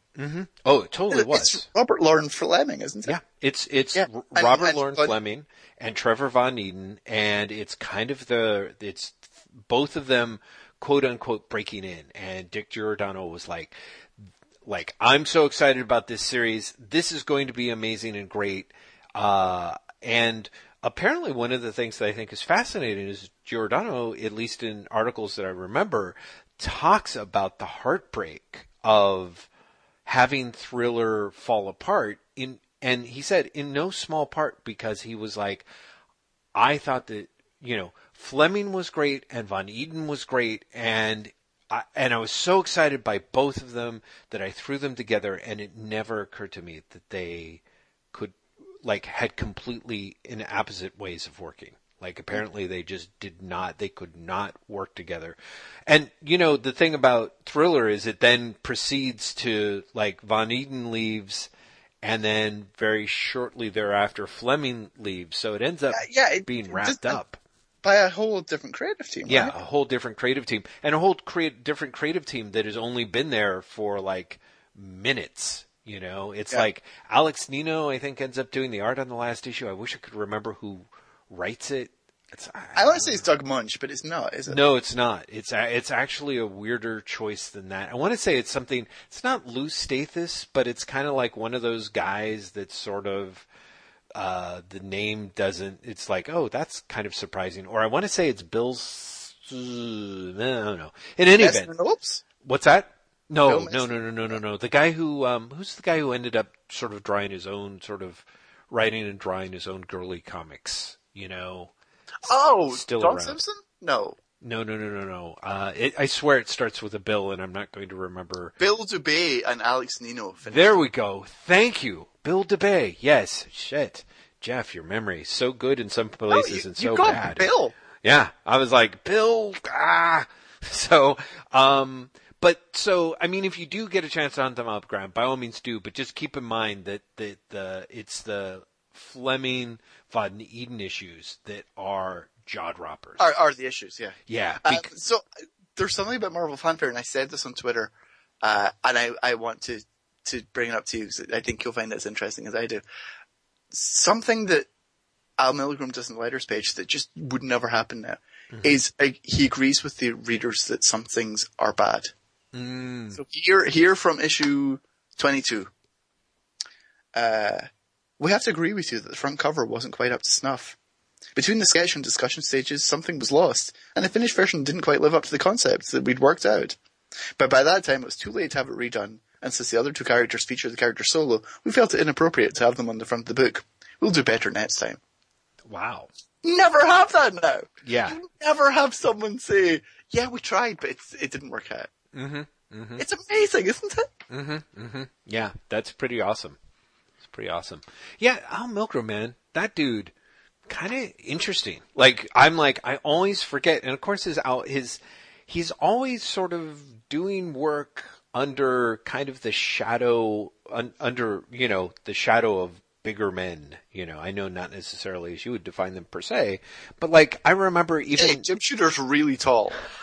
I was talking about Jim Starlin, who, of course, Milgrom worked really closely with, and then, um, and then also feeling that that Marvel Marvel fanfare, his editing there is great, but it's also very much Archie Goodwin light. Yes. Yeah. You know? it- there- is an element of, uh, Marvel fanfare being like epic-ish.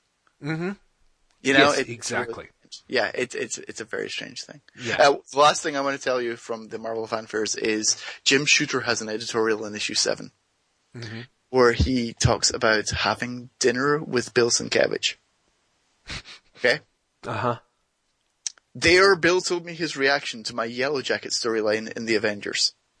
He said that it affected him deeply, particularly the issue in issue 213, Court Martial. He said that at one point, he actually threw his copy down in anger and walked away from it, but found himself inexorably draw- drawn back. He said that it struck emotional chords inside him from his own past. He calls it intense, powerful, and real. And then he paid it the ultimate compliment. He said he wished he had drawn it. Wow. Does that not blow your mind? Like, even as hyperbole, because I do not believe that conversation. that blows my mind.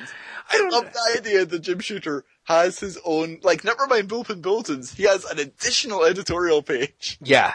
to boast that he had dinner with Bill Sienkiewicz, and Bill Sienkiewicz told him that he wished he had drawn the Hank Pym Court Martial issue of Wow. Avengers. And that he was so upset he threw it down, but then he picked it up because he was drawn back to it. I love that. I, I wish it were true. Because it honestly makes me think, I love the idea that Bill Sienkiewicz is such a fucking fanboy. That he's in like doing big, big numbers with Alan Moore and he's like, oh, I just wish one of these guys could shrink down. That'd be so great. It's like, never mind all this, this fucking like, we're building a shopping mall in Northampton. I wish one of these characters would just like, have unstable molecules. Well, he- you know, he did leave the series, so maybe He did leave the series, so maybe that is why. You know? But it's, it's, yeah, I just, I, that would be great. We, everyone, all the years of speculation, it's like with Bill Sienkiewicz fi- is like finally asked Alan Moore, like, yeah, I, I powered through the script of issue three, uh, Al, and, uh, it was, it was great, but I gotta know, when do they get their superpowers? Exactly. Which one of these characters has adamantium bones? Yeah, exactly. Well, because it's very much. He's like, I thought this was you when you said this was building off my work in New Mutants. I thought you meant that they were going to become a super team. It's like, and of course, Alan Moore's like, "Hello, hello, hello." No, I of course meant all that. Uh, you know, When are you doing blimey. your, when All are you doing audiobook of Jerusalem? oh, that would be great. the audio book reading. Oh my god, that that that is the Patreon uh, bonus that has What- to happen. What nuts? If you want to make Jeff's year, first of all, he probably does want to read the Jerusalem when it comes out. But secondly, if you want to buy him a copy so that he can, as a Patreon extra, um, record excerpts of it. You know, it's actually so funny that you mentioned this, uh, Graham, because just a few weeks ago, when we were prepping for our Baxter building, um, I was so exhausted and so crazy, but but I really I became obsessed with this idea that for a Patreon extra, I, I wanted to convince you to um, that you and I would would alternate um, every week reading a different Stan Lee's soapbox, like recording that and putting that into the Patreon box as like an extra. Because I was just reading some of them, you know, because we, the You know what, Jeff? Jeff, I will go one, not one better, but one different. Okay. You can do a Stan soapbox, and we'll alternate with that with me reading articles from Marvel Age.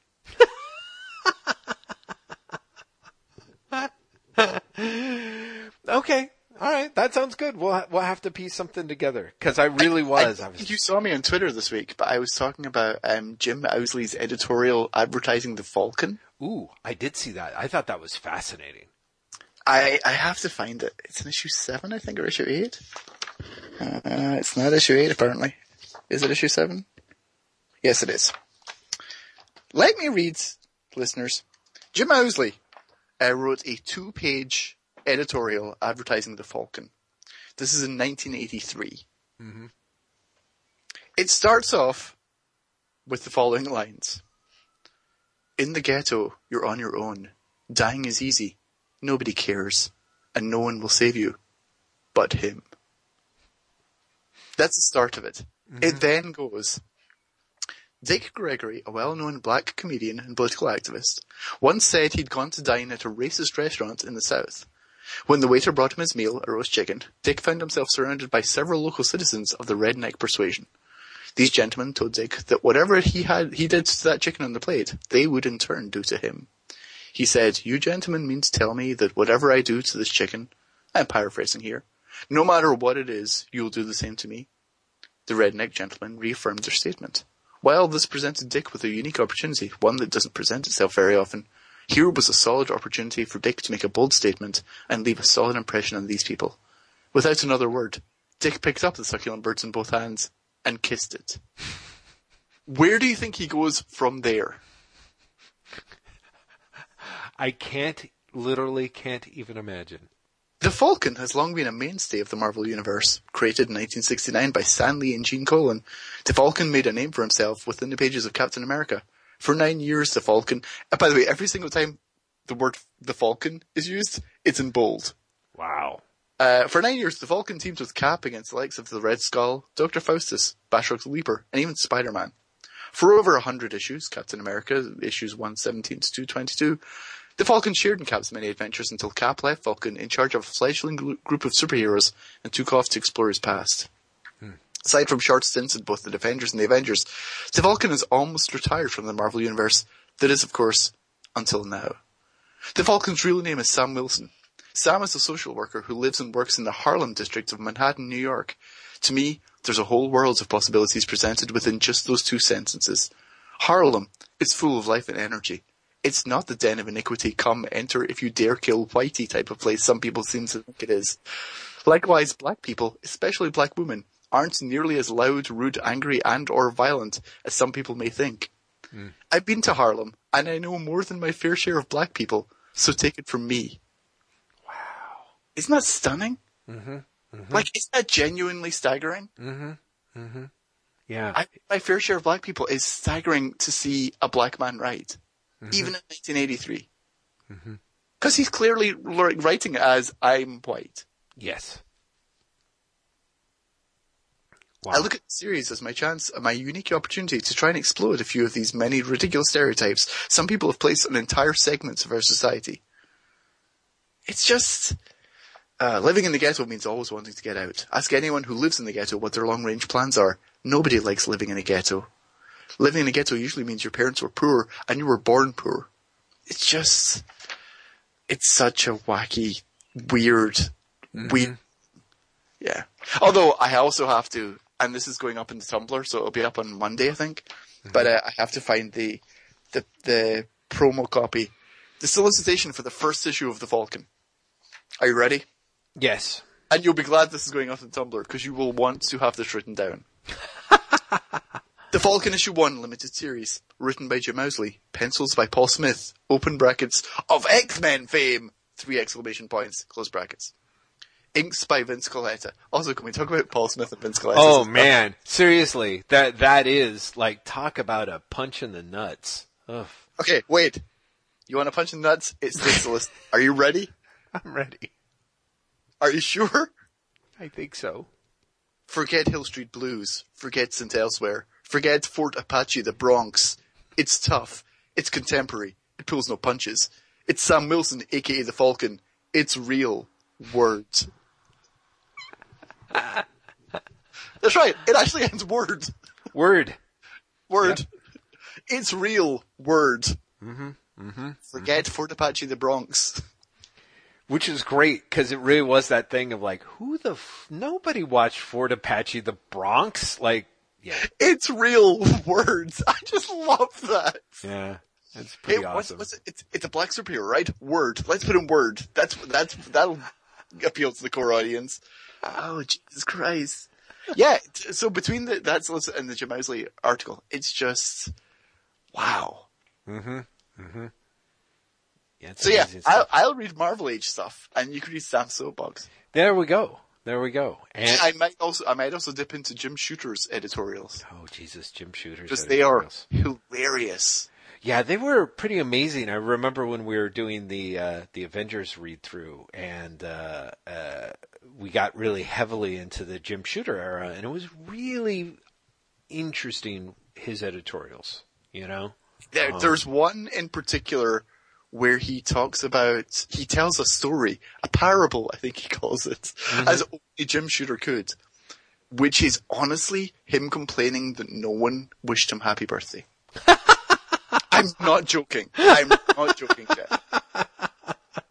And, and it's in Oh, this that's the form, it's in the form of memos from the king of I think it's the king of a caveman tribe Mm-hmm. to his his fellow tribe leaders. Uh, basically being like, I know I'm the best. You don't have to wish me happy birthday. And then it's memos. Why did none of you wish me happy birthday? And then it's memos him being like, I've ordered myself a party.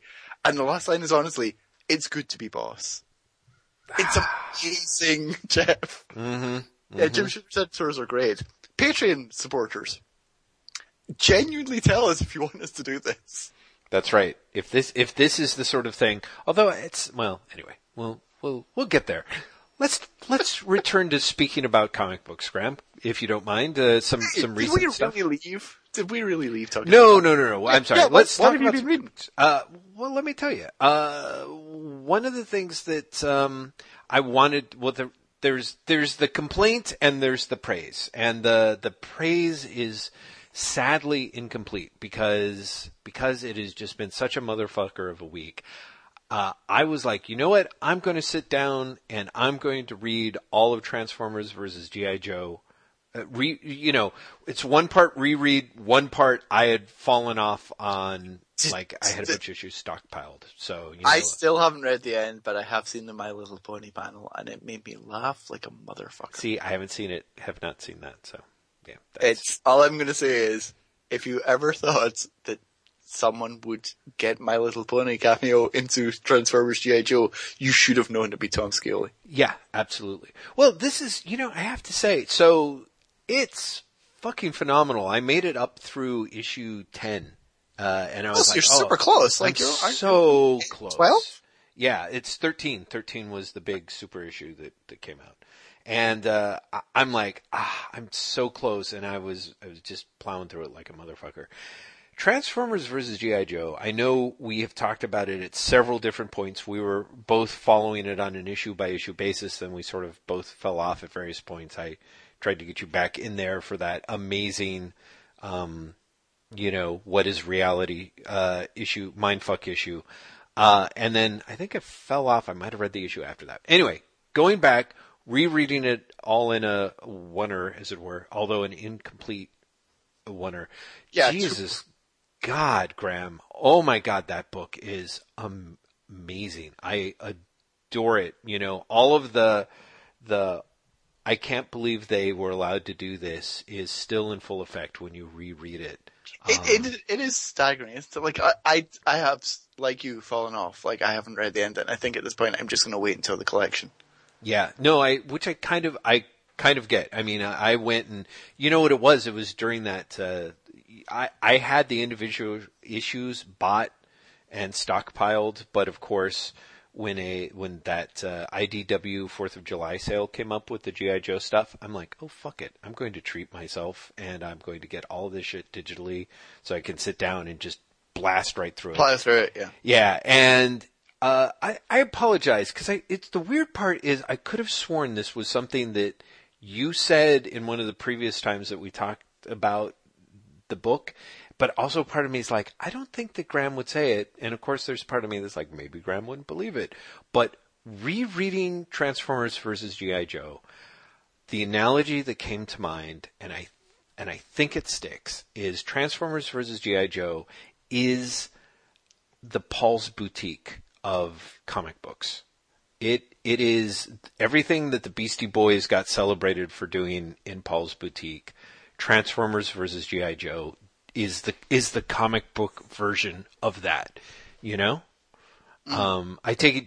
So you didn't say that? Was that is that? I, I did I did not say it, but I, I agree with it. yeah, it's Given um, my love for Paul's Boutique, I'm like, yes, that's great, but I definitely didn't say it. Oh, okay. Well, thank goodness. Okay, great. Because I'm, I was afraid you were going to be like, I hate Paul's Boutique, but No, I yeah. fucking love Paul's Boutique. So it it really is that like there's so much going on that Scioli is and Barber are doing that's just straight out of its, you know, um, it's telling a story, but Scioli is also building so many points of reference into it that it really is like that sample collage that that you have in Paul's boutique, there's amazing stuff in there. There's amazing stuff that I was picking up that I was kind of like, like, oh shit, here's the page where he totally, among other things, there's all these other things that are jammed in there, but there's, but the page where it's, it's, he bites the last page of Elektra Assassin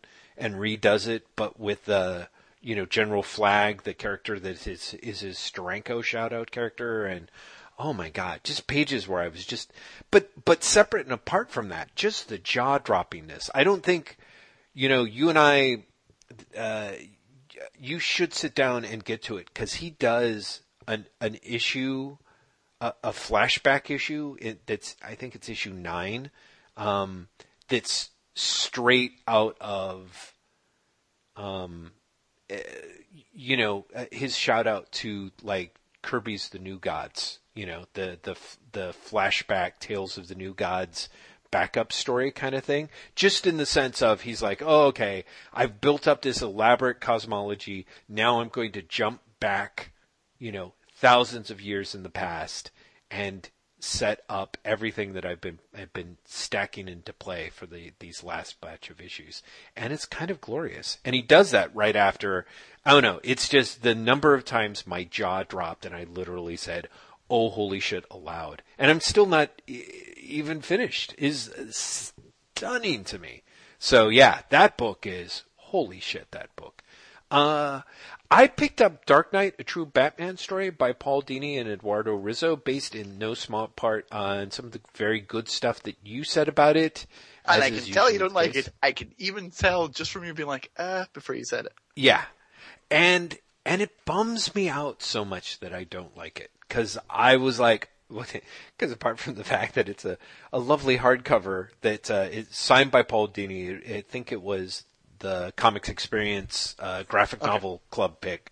So they just literally had had Dini in for uh, signing in a comic uh, their their graphic novel book club discussion just just a few nights previously, and I, I was so into this. I was like, this is going to be my jam. And I'm really fascinated by the ways that it ended up failing me. And part of me is like, and I sort of blame you for that, Graham, which is. Well, you should, because I, I was very effusive in my praise. And I, mm-hmm. like, I genuinely, when you went, eh, I was like, oh shit, he didn't like it. And I just got him to buy like a $25 graphic novel.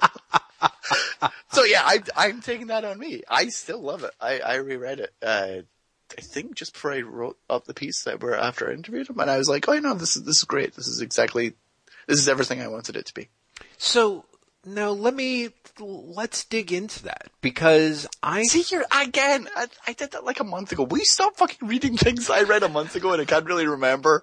It's gonna turn into fucking Wonder Woman again. Well, well, okay. So give me give me your vague recollections of what. So here's my thing. I it, I find it I find it a very um, self-aware and self-critical book about his fandom and his relationship to the fictional characters. See, and I I I also think he's uh, he's simultaneously being too hard on himself and too soft in the ways in which he's too hard on himself that is fascinating to me. Mm-hmm. I, my my thing is is that there is so so for people who don't necessarily know the the hook of the book, uh, this is this is it it literally is a true Batman story. Paul Dini is talking about essentially the incident where he got mugged one night in Los Angeles, but his how he goes about building up to that talks about his life in as as a comic book fanboy when he moved into animation, you know, working for the on the Batman the animated series, especially in how that influenced things, but there's a lot about his his failures to connect, um, particularly with women. And I and this is the part that actually weirdly annoyed me is that um,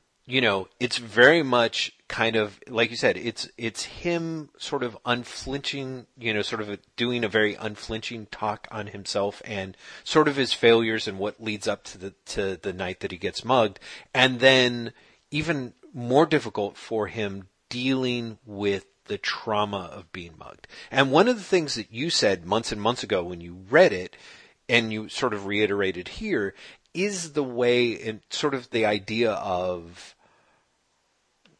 being a Batman fanboy fucks you up. Yeah, I, I, I think it's, a, I think he's really clear in, in the ways in which he is unable to deal with what's happened because of his fandom. Ah, interesting. Cause I don't really, can you, can you elaborate on that? Is there, is there anything that particularly comes I, to mind I, there or? Again, it's been a while since I've read it. Right. But I feel the fact that the heroes are the one who, ones who are snarky and critical of him. Mm-hmm. And the villains are the ones who essentially are his worst impulses, which tell him to give in to his depression or uh, denial of what has happened. Mm-hmm. Um, it was because everyone wants to see themselves as the heroes, mm-hmm. but heroes set your as you have Batman and, and I think Batgirl appears at some point criticizing yes. him for not basically fighting back and beating them. Mm-hmm.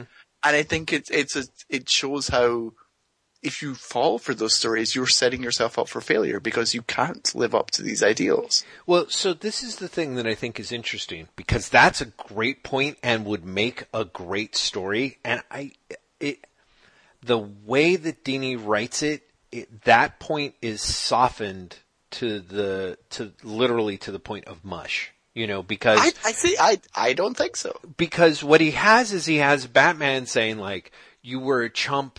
You basically because you not because you couldn't fight back. I mean, there was there is literally one panel where he says that, and Dini shoots it down. Like that would only work because it was you. That would only work because you're like you know, a, and you're a fantasy figure, but you know, you've been a martial artist who's been training all your life. Even if I was fit, I wouldn't have been able to, you know, very rational. But the thing that I think is interesting is, is that, that Batman, quote unquote Batman, goes on to chastise him saying things like, yeah, but you weren't alert. You weren't, you ignored your surroundings. You could have, you know, you could have gone and knocked on a door. You could have changed direction. You could have done any number of things other than the thing that you did.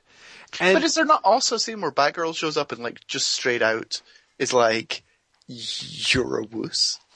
She, I, I, I, might again, I might be misremembering. I'm sure there's a scene where she like basically shows up in the elevator and is like, "Ha, cute, cute, cute bruises." Yeah, you know, I would have taken them out and you know, three seconds or something like that. She, she says, the main thing that she says is something along the lines of, I've had worse. You know, something like, you know, I've had worse happen to me than, than you, you know? And I don't, how do I put it? I'm kind of not. You don't get it. You think reading into it. I, I, well, I think you take, I think you're taking it to the step where I think I wanted to see that. I think that, um, Dini is, there's a lot of unconnected dots there. And one of the things is, of course, because it's a Batman book, Batman's the guy who inspires, you know, is the character that inspires him to transcend his tragedy, which makes sense. That's kind of what Batman does. But what I really did hope was this idea of, because this is something that I feel like I read again, I don't know, buried in some comics journal, whatever, and it was something that really resonated with me. Uh, the idea that reading all these superhero fantasies, I, I'm not a violent person at, at all. Out in the world, though, there are, I remember times in which I would have a lot of paranoia uh, uh, out in the world that I spent a lot of time wondering how much of that was reinforced by superhero comics, by the nature of superhero comics, you know. And in fact, at one point when Dini is talking about his own mugging and saying like, "Oh, if you were there, I totally know how this would have played out." And he taught, you know, and it's illustrated. And of course, I should mention that because it's Eduardo Risso, it looks really so gorgeous in so many places. Uh, but you know, we've seen that. Of course, we have seen that opening all that time, and there is a lot that has to do with this idea of predatory criminals like jumping innocents and and and so I was kind of hoping that there would be a lot of a little bit more of that stuff, the way in which trying to deal with violent desires and how much those desires actually come out of um, are reinforced by the material that we read because we all read violent pulpy lurid material and i am 100% convinced that the majority of comic fans are not violent people and in fact are, you know, pretty much the opposite. But there are times that I do worry that my fear and paranoia in the world came from such, just such a concentrated diet. So, fair enough. It doesn't matter that, you know, Dini's story is Dini's story, but what is also fascinating to me is that the first half or two thirds of the book is so layered about his failures with women and his attraction to the wrong kind of woman, you know, sort of the LA starlet and who doesn't care about him at all. Uh, and he talks about, you know, who's only interested in him for how it can help their career. And Dini manages to circle back to it a few times eh, by saying things like, you know, the problem is really me, that I was interested in this type of person, that I didn't show any sort of backbone in my relationships, you know, that I, you know, he, he hint, he hint faints at the superficial, you know, like I'm too interested in these people for their superficial looks, you know, but there's also a real strong level of him being, um, you know, uh, these women treated me terrible, and the, my problem was that I was a doormat, you know, kind of. And there's again, what's amazing to me is is for a book in which, again, the the idea of an over identification with Batman is a big deal. There's not a lot of emphasis put on the idea of Bruce Wayne Playboy and how that might have played into Dini's fantasies at all. So the thing that's amazing to me is like it it reads like a story that a good tale that someone has told around a bar or at a like he mentions a podcast that Kevin Smith's podcast that I think he first told it on. And it has that like oh there's all these really great little telling details but it is also a weird it's it's it's so facile. Like there's a lot of appearances by Batman and his various rogues gallery, as as you mentioned, and the rogues gallery pops up a lot, and he's able to write their voices. He's able to draw their. Um, you know, Dini knows his his Batman characters, and his takes on the characters are really close to the versions that I hear in my head as someone who is like a big fan of the animated series and stuff. But but they're all really facile and glib. Like, oh, I've got a scar. And Two Faces like, oh, I've got a scar. You know, that kind of thing. It was, I was, it's just. But is that, is that not the point that all of these characters aren't, don't have the depth to deal with this? That's why you have to have the multiple characters to deal with one person's trauma. No, like it, I don't think so. I mean, I, I okay. mean, if you say so, I'm kind of like, no, I, it's just he's got, you know, he's written all these characters, you know, the Rogues Gallery, and you know, he's kind of like, oh, that, you know, I can see the idea of like, oh, this is like one side of. I mean, I think I think Dini is talking about, and it's kind of to me would be an interesting connection. This idea that there that all of these characters represent different uh, reactions to trauma. You know, which but is an interesting. Is that not exactly what he's doing in the book, though? No, I don't like, so, Graham. I, I don't. I don't think. So. Like, I think my reading is as valid as yours, and I like that. I'm like, is that not what he's doing? You're like, nope. Yeah, I'm like, I no, I mean, not- if not he is, he's doing like- it in like a really glib, facile way. I mean, honestly, Okay, I I disagree with you, but okay. yes, I, I, I get that. So anyway, it just, I put it down, being like, ugh, ugh, it. I, I. I genuinely am sorry because I that's not a cheap book, right? no, no, no, no, it's fine, it's fine. I mean, I, No, I, no, I well put it this way. know. I know I'd be mad if I bought a twenty-three dollar book. I just looked at the back of it. Twenty-three dollar book based on your recommendation. And I was like, this is pants. No, but I, everyone else seems to love it too. I it, this book is widely acclaimed. Again, it's not like it wasn't. Um, you know, I mean, the the I happen to know from talking to the people like the Comix Experience Graphic Novel Book Club. They literally go like they come up with a list of the books that they think look promising. You know, based on previews or whatever's coming down three three months in advance every you know i want to say that maybe it's just the editorial staff of of Hibbs and the managers but but what happens is is all the employees read the books and vote on them and then they rank them and so it's it's taken really seriously you know this the, the approach and uh, they've they've got some. So to me, it's like I'm the one who I think is going to be the weirdo and the outcast here because I think a lot of people are going to pick up, uh, uh, have picked up this book and have been like, "This is awesome." You know, people, you know. The Comix Experience team was like, "This is our graphic novel of the month. This is the book that we want to celebrate, promote, you know, ship to the people in the club. We're going to have Dini for a signing. It's a big deal. And I've seen other incredibly laudatory reviews. And I just have this weird, like, maybe I'm an old fart, you know? Um, and I know that you happen to read real books, Graham. so I, know that it's I'm not. so tempted to feel like it is. It's you, Jeff. You're, you're an old fart. no, I mean, I, I am an old fart, but I, also feel have that's this my, weird. I feel that's my version of you being like, nope. Jeff, Yeah. what about this? Nope. Right. like, Well, it is because Jeff, I am, you. Graham, I'm just fault. like- you. It's you. You failed. You read it wrong. Yeah.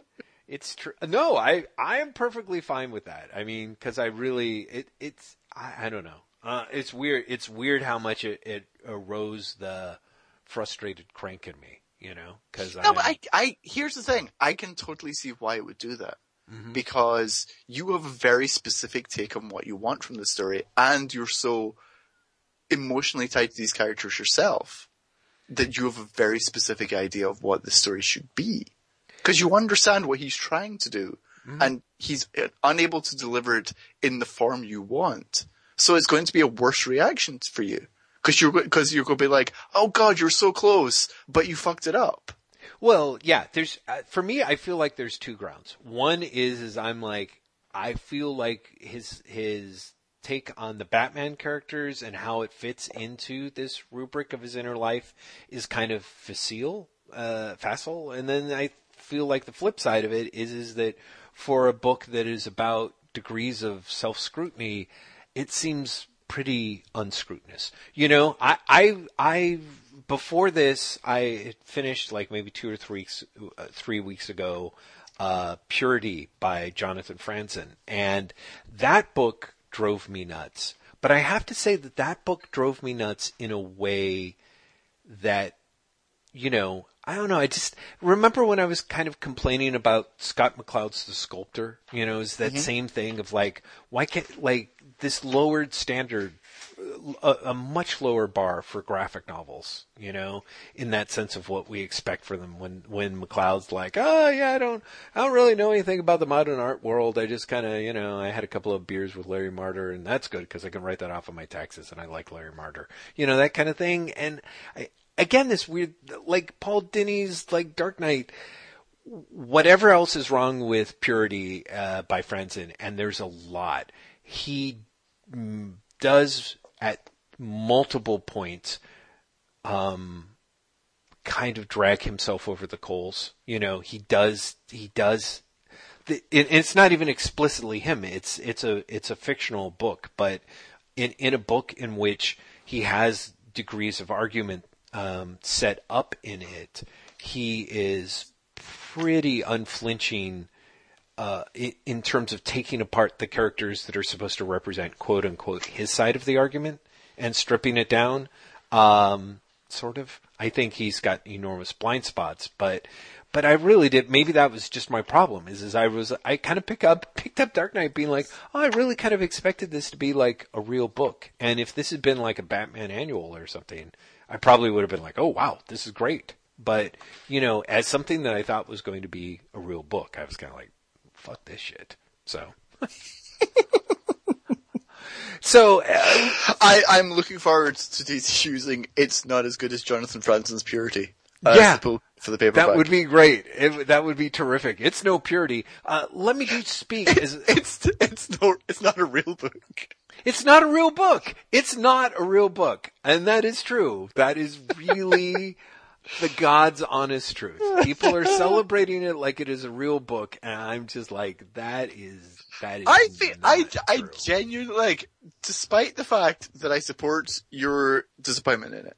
yes. part of me is like, Jeff, I can't believe you're like, it's not a real book. No, I know. It's a dickish thing to say. It's a dickish It's- thing to say. It's, I'm genuinely kind of appalled. I'm like, Jeff, you of all people, like that's your argument against the comic. No, It's no, not a- my no is that it's really bad, Graham. But it's really it's it's bad and it's it's it's a failure. And it to me the problem is is part of it is the way that it's set up as what it's presented as. And I know that that's not necessarily unfair, but I do have that moment because I'm going to be uh, you know talking about how much I enjoyed KFC the Colonel Corps in just just a minute here.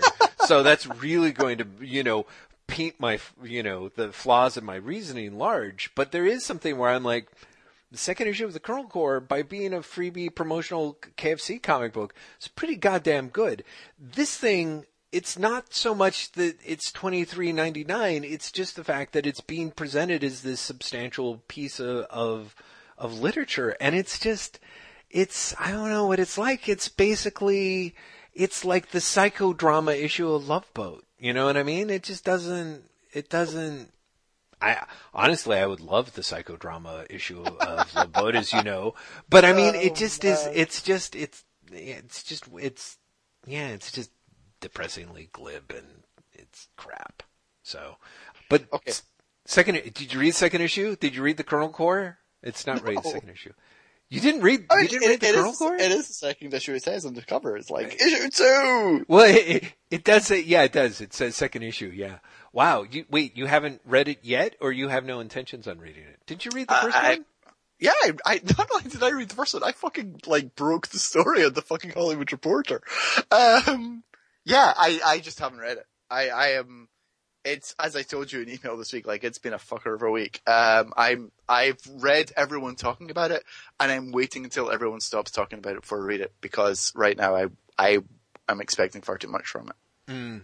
Like everyone has been so, oh my god, this is hilarious. That you know, if this is just a funny comic, Yeah. I will be let down. Right, right, right. Yeah, I think that's a good idea. Make sure you get a copy, tuck it away for a little while, and then come back to it, and then just be like, "Wow, that's hilarious." So, yeah, I I dug that. We could also talk about my personal failings as a human being by um, trying out the free trial of Comixology Unlimited. If you if you want to talk about that. Oh, I, I, I'm genuinely surprised you did that because you were, you were, uh, vehemently against that when we I talked. was, I was, and I still even, even though, even though you, you and I still have very different feelings about who's at fault there, but yeah, okay, so uh, here's a question, and it's not your personal feel, uh, feelings as a human being. right. Is it worth it? Because is it not like volume one of a series is for free? Yeah. Well, but uh, yeah, but I don't. Okay, so here's um, honestly for myself as a dude that likes to try and sample stuff. I that's part of why I went in on it. I had I had heard about the variety of. Um, uh, that that it was like a little poo poo platter. But I'm I'm basically okay with that. And in fact, one of the things that sort of fascinated me when I did sign up for it was some of the stuff that I signed up, some of the stuff that I downloaded was in some cases um, stuff that either like there was like dynamite is a perfect example. There's a number of things that are being dynamite has a surprisingly wide uh, swath of stuff that they're offering that i either have bought or considered buying. Like for example they have uh, the Doc Savage Archives Volume One, which is the collection of the Marvel Black and White magazine material, and Mm-hmm. I've come this close to buying that at you know Dynamite's Numerous times, I'm sure. yeah, exactly. So part of me is like, oh, this is great. I can actually pick this up. You know, um, another one that was always attractive to me was the fact that they had, uh, um, you know, the first volume of the the Incal uh, from Humanoids. I was like, oh, that would be such a great way to kind of actually dig into it, you know. And uh, there was a few other things where I was like, in many cases, again, some of these were things that I had turned around and I had bought, like uh, the first book one of Appleseed that I bought off of Dark Horse, for example.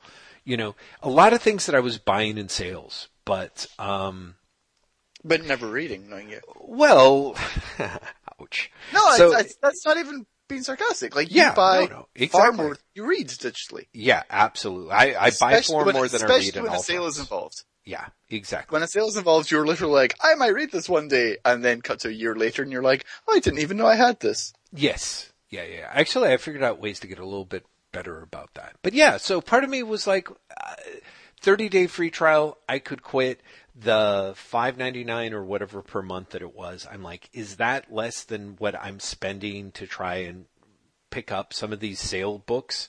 I'm like, probably. So I, I thought it was, I thought it was worth a go.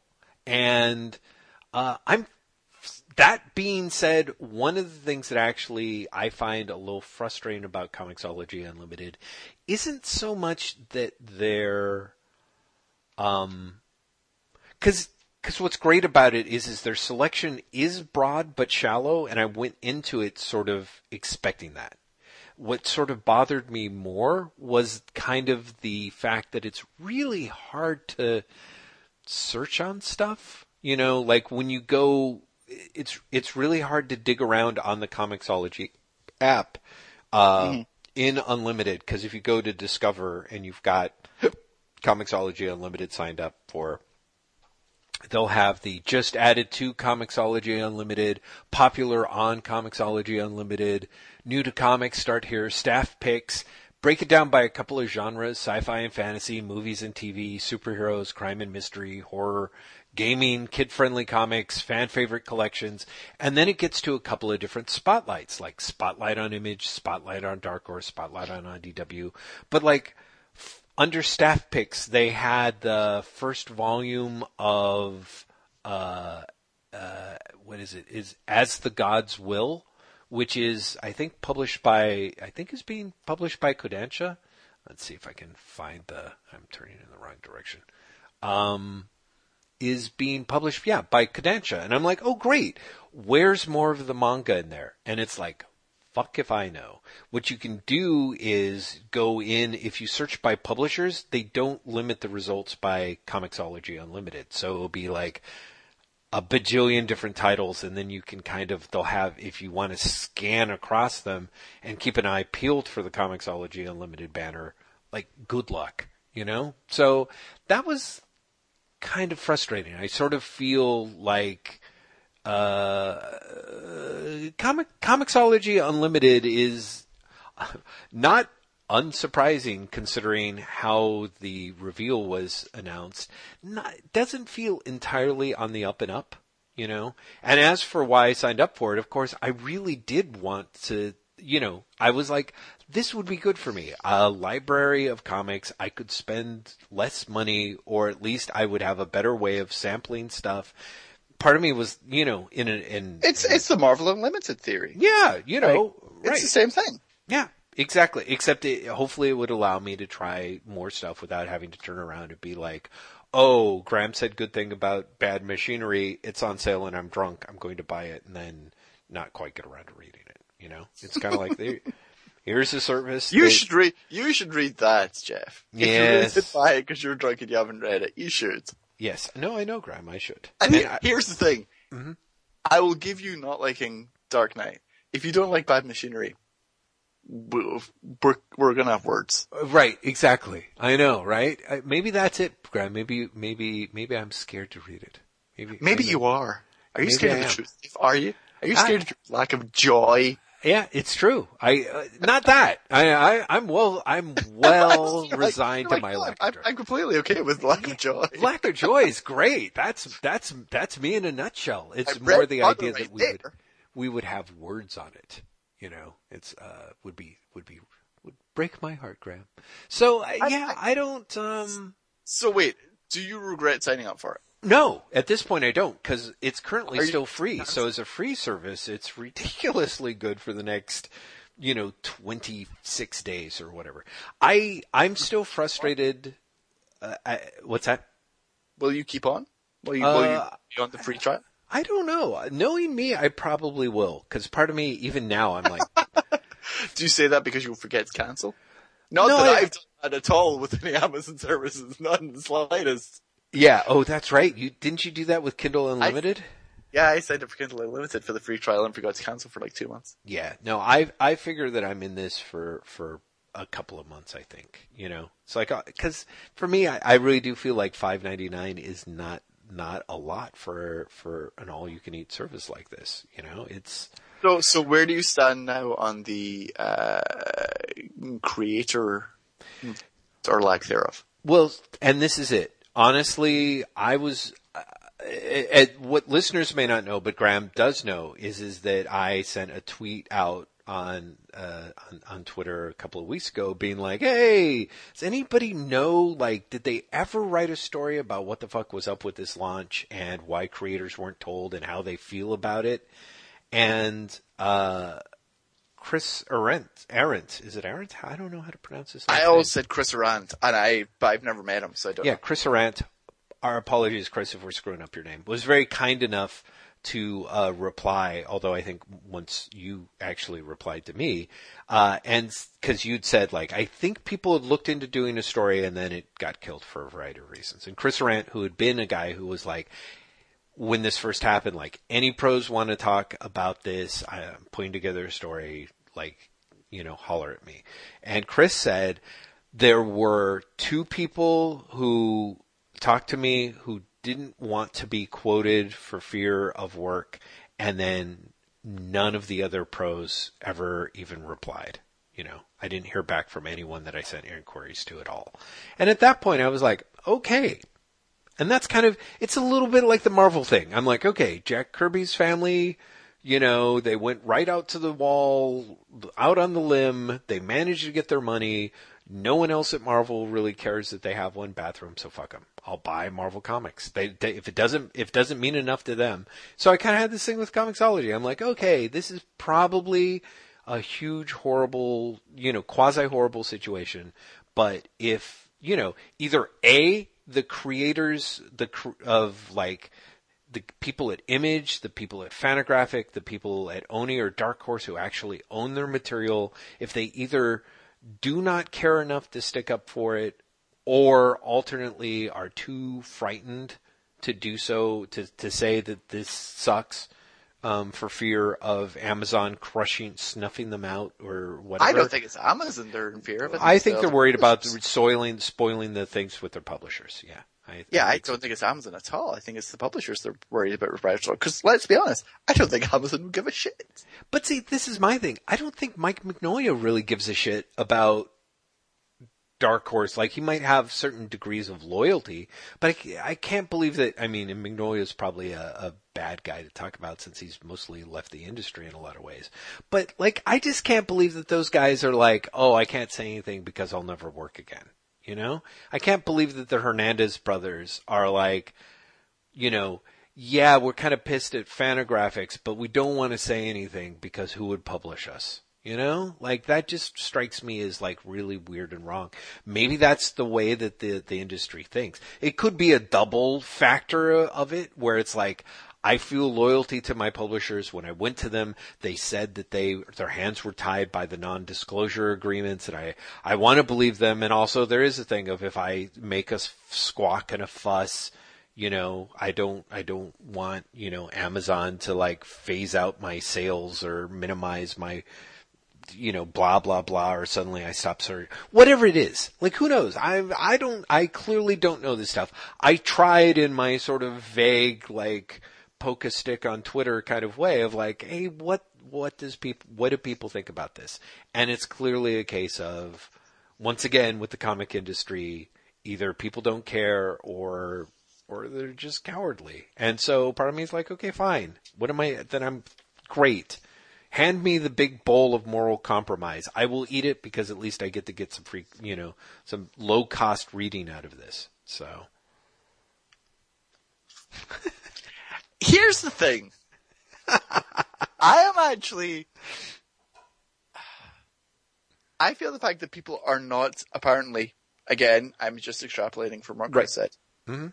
People are not comfortable in speaking out against this Mhm. for fear of reprisals. I feel that makes Amazon, uh, Kindle Unlimited or whatever it's called, Comixology Unlimited, worse. The fact that you were like, well, that's okay then. No, I'm not saying it's really said- okay. I'm like, just I- saying that at a certain point, you signed up for it. Yeah, I- I- I'm saying no, that- you went from I am not going to sign up for it to Yeah. well, if they're not going to speak out about it, I'm okay with signing up for it. Whereas I- me, the fact that people are apparently not willing to say anything about it for fear of reprisals somehow makes it worse. Like makes me less likely to sign up. you know what? First, well, again, Chris, Chris is like, I, you know, there's the two people who didn't, and then there are the people who didn't respond to him at all. So maybe they're, maybe they're great with it. Maybe they're perfectly fine. I don't know. But yeah, I agree. It's kind of bad, but part of me is like, why am I sticking up for people who won't stick up for themselves? If my big concern about it is, is that, is that these people, I'm, I'm just having that weirdo, maybe it's that weird, like, because I'm, creeping up on 50, there's that weird switch that turns you into a wacky fiscal conservative or whatever. But, you know, That's the bit I'm waiting for, Jeff. yeah, probably is. But, but I just, I do, I just have this weird thing, Graham, of I'm like, I, I can't, I, I, Why it- am I missing out? yeah, uh, there, there's a, there's a little bit there. Don't you see? I mean, does that just seem? I guess it's clearly not. But I'm just like, that just seems really weird to me. It does. There's a certain point where I'm like, I, these people are not going to do anything to help themselves. And so the idea that I'm actually sitting there doing something that is not doing anything, it helps them in no, it doesn't help anyone in any conceivable way, you know, because it doesn't matter if it's like, if, you know, Jeff Lester of San Francisco, California is not supporting Comixology Unlimited. It's like, you know what? If those people didn't let their books be on the service, that's a much more crippling blow. The fact that they're going to sit there and whatever it is, whether it's indifferent, whether it's rollover, whether it's, you know, someone like Ed Brubaker who was tweeting about Comixology Unlimited from the very first day, he was like, you know what? It's a sampler service. It's a sampler service and what we hope is, is that it will get people to try the other books. And I'm like, okay, fair enough. Like Ed, Ed Brubaker clearly has no problem with it that he states on it. So maybe I'm just blowing these things out of proportion because I am. I'm like, if people are being absolutely silent on the situation, you know, it's like, how am I supposed to, how are we supposed to read into that? You know, maybe, maybe the people who made those squawks on day one later on were appeased for whatever reason or in whatever way, you know, like I, I can't be telepathic. My gut instinct is, is that they probably are being treated poorly, uh, you know, um, as frequent. But I mean, part of me is like, really, Graham, if you're going to extrapolate out from that, shouldn't we both exit the comics industry if we're going to like, you know, Um, as yeah, long as no, you're, I, I, what it really is, honestly, Mhm. it's that I, I'm like, but Jeff, you're the moral one of the two of us. no, I know, I know, I I'm, know. I'm like, I'm the, I'm the cynical one who thinks that we individually have no power. Mhm. And you're the moral one. I think, I think that's what it is. right. I think No, I'm like, but Jeff, no, you're supposed to be the moral conscience. Right, right. Well, I and I have to say, part of me is like, well, as soon as I did, I'm like, damn it, I want to do this. And of course, in the back of my brain, I'm like, oh, but if I do it for 30 days and then I don't pay, and then I cancel and nobody gets paid, I'm like, meh, you know, it's it's almost like I was just legally torrenting these things, you know. Um, but I I just have this weirdo feeling, Graham, where I was like, nah, I, I don't know. I feel like at least for now, I'm like probably in. I will probably pay on the service, and it probably is, like you said. It, I, but I was like, okay, well, this will be really fun talking about this, the, my moral failings and hypocrisy on this episode. But that, but what, but what's fascinating to me is you clearly are still troubled by it.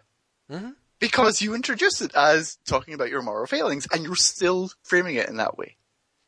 And so it's kind of fascinating to me that you are doing it and you're like, well, I figured if, you know, if no one else gives a shit, why should I give a shit? But you're clearly still giving a shit. Well, yeah. Well, I mean, part of it, part of that is my way of either heading criticism off at the pass and or acknowledging that criticism is and should exist. I mean, I would appreciate the dialogue that will emerge from this, even if it is, you know, everyone calling me a ridiculous hypocrite, which Lord knows I had to go, I went through in, to varying degrees. Usually with a lot of jovial mockery from, from Whatnauts about my boycott of Marvel. And I, and, you know, I, I get that. I'm, I'm willing to open myself up to that. But I also feel, I guess what I feel is, is that there is a way in which part of me is, is there's a, there is a little bit of the, I don't know what the fuck I'm supposed to do. Like, you know, part of me is like, I kind of want to do this. No one is telling me that I can't do this. I just have this vague feeling that I shouldn't be doing this. But like, maybe I'm wrong. I'm probably not this wrong. is where, but this is where my complete apathy saves mm-hmm. me. Cause I ha- I haven't signed up because honestly I don't give a shit. Because Right. I've looked at, I've looked at the majority, like I've, everything I've looked at what is available, Mm-hmm. I have either already read, Mhm. can get from the library, right.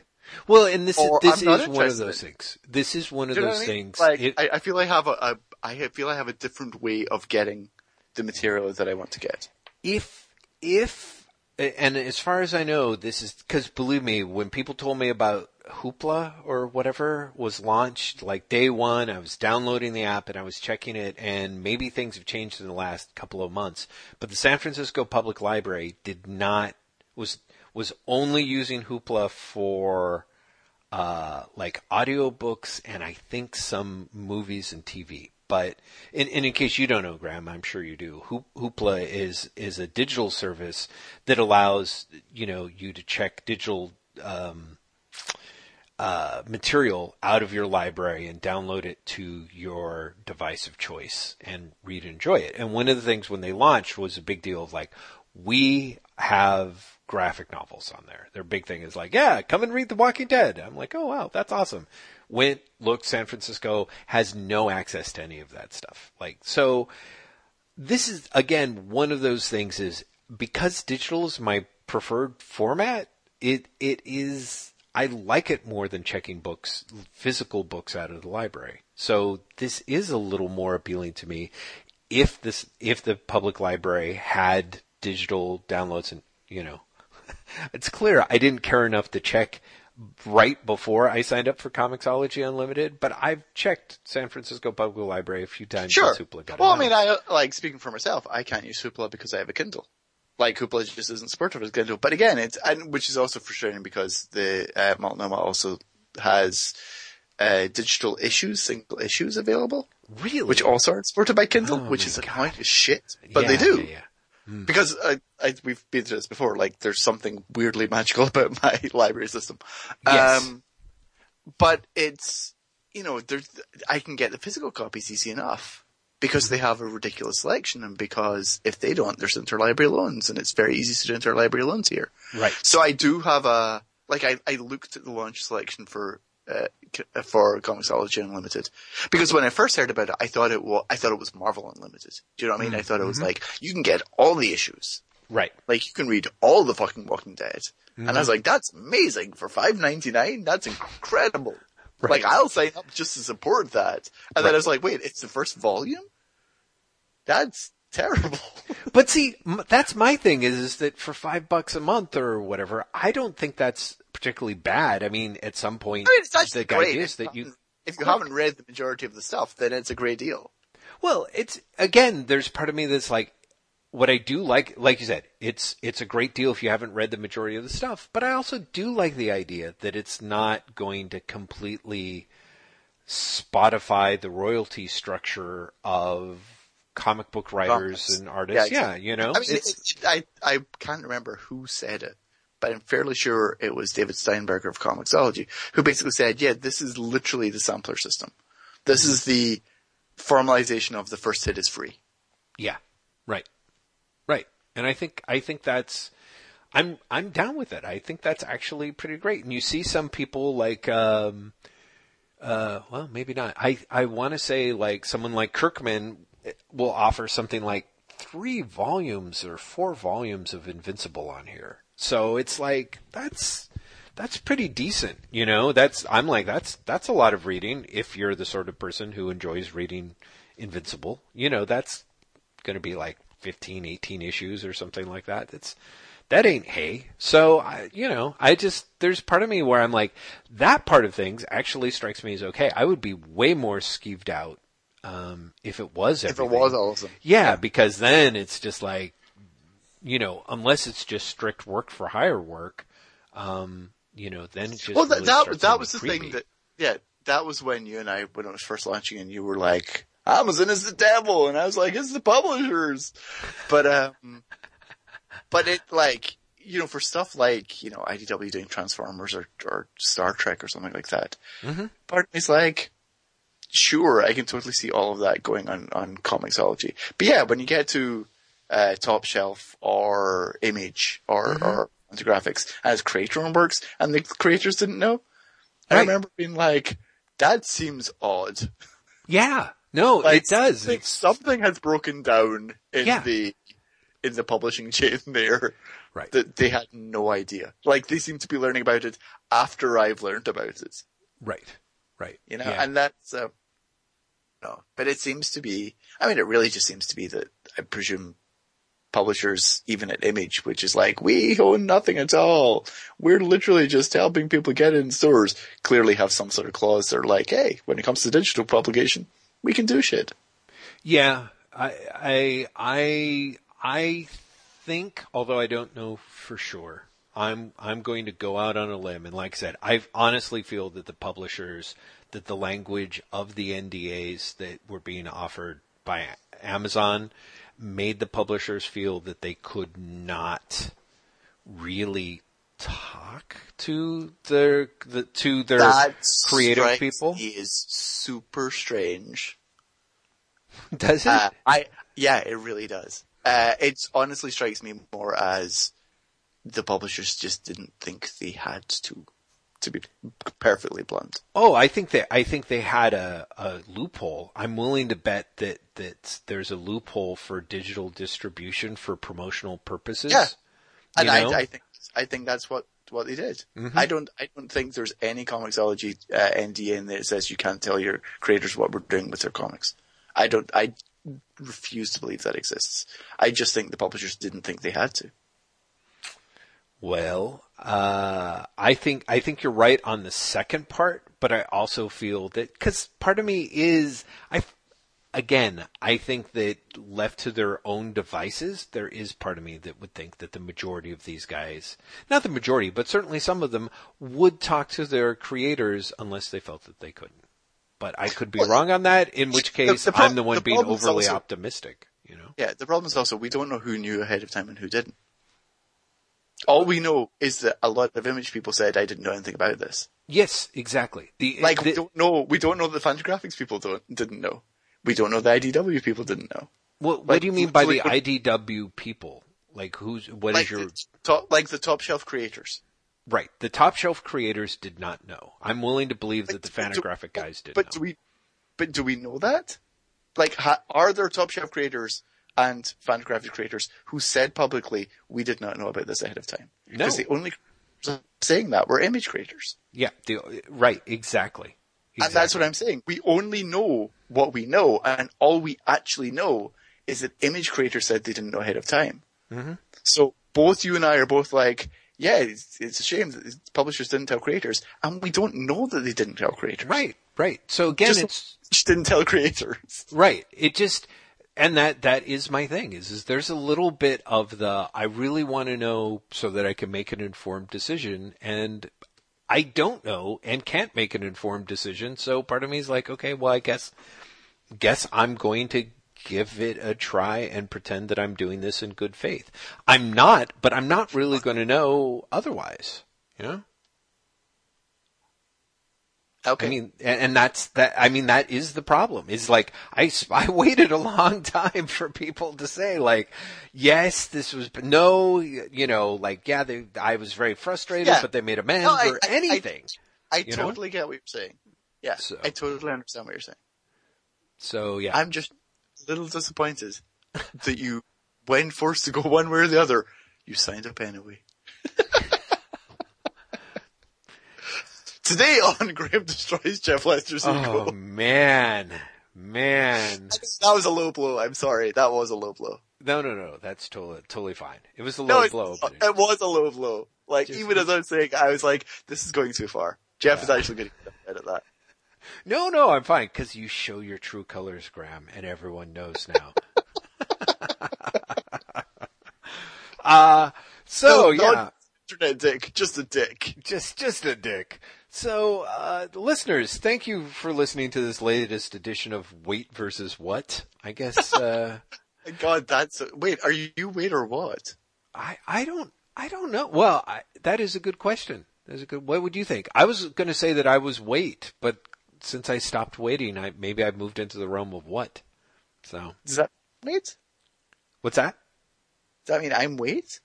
I would I would say I think I think I think we we'd always assume I'd always assumed that you were what and I was wait.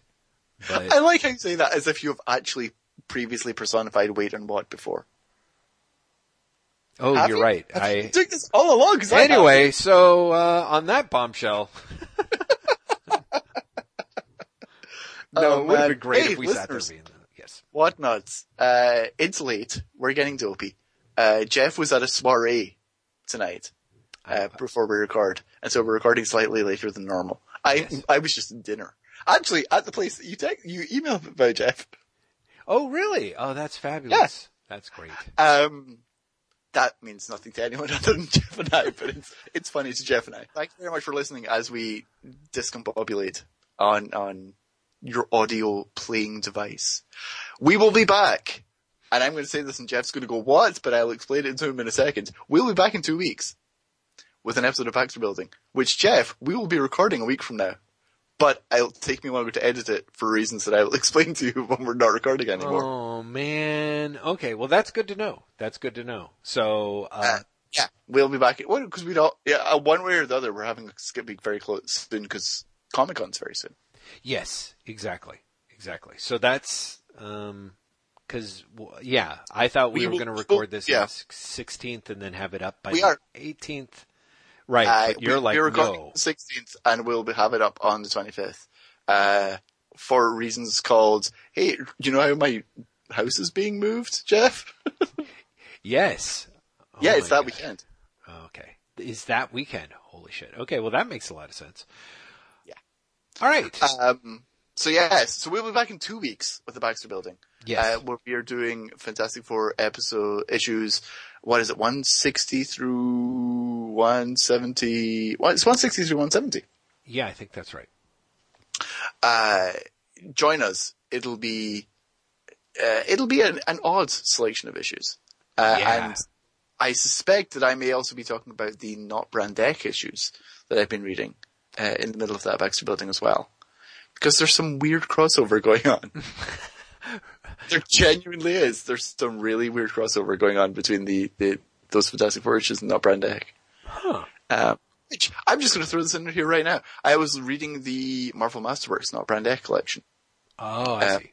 Got which it. I got from the library, which has a Roy Thomas introduction, in which he reveals that Not Brand Echh, despite what it says on the cover, was actually called Brand Echh until issue five.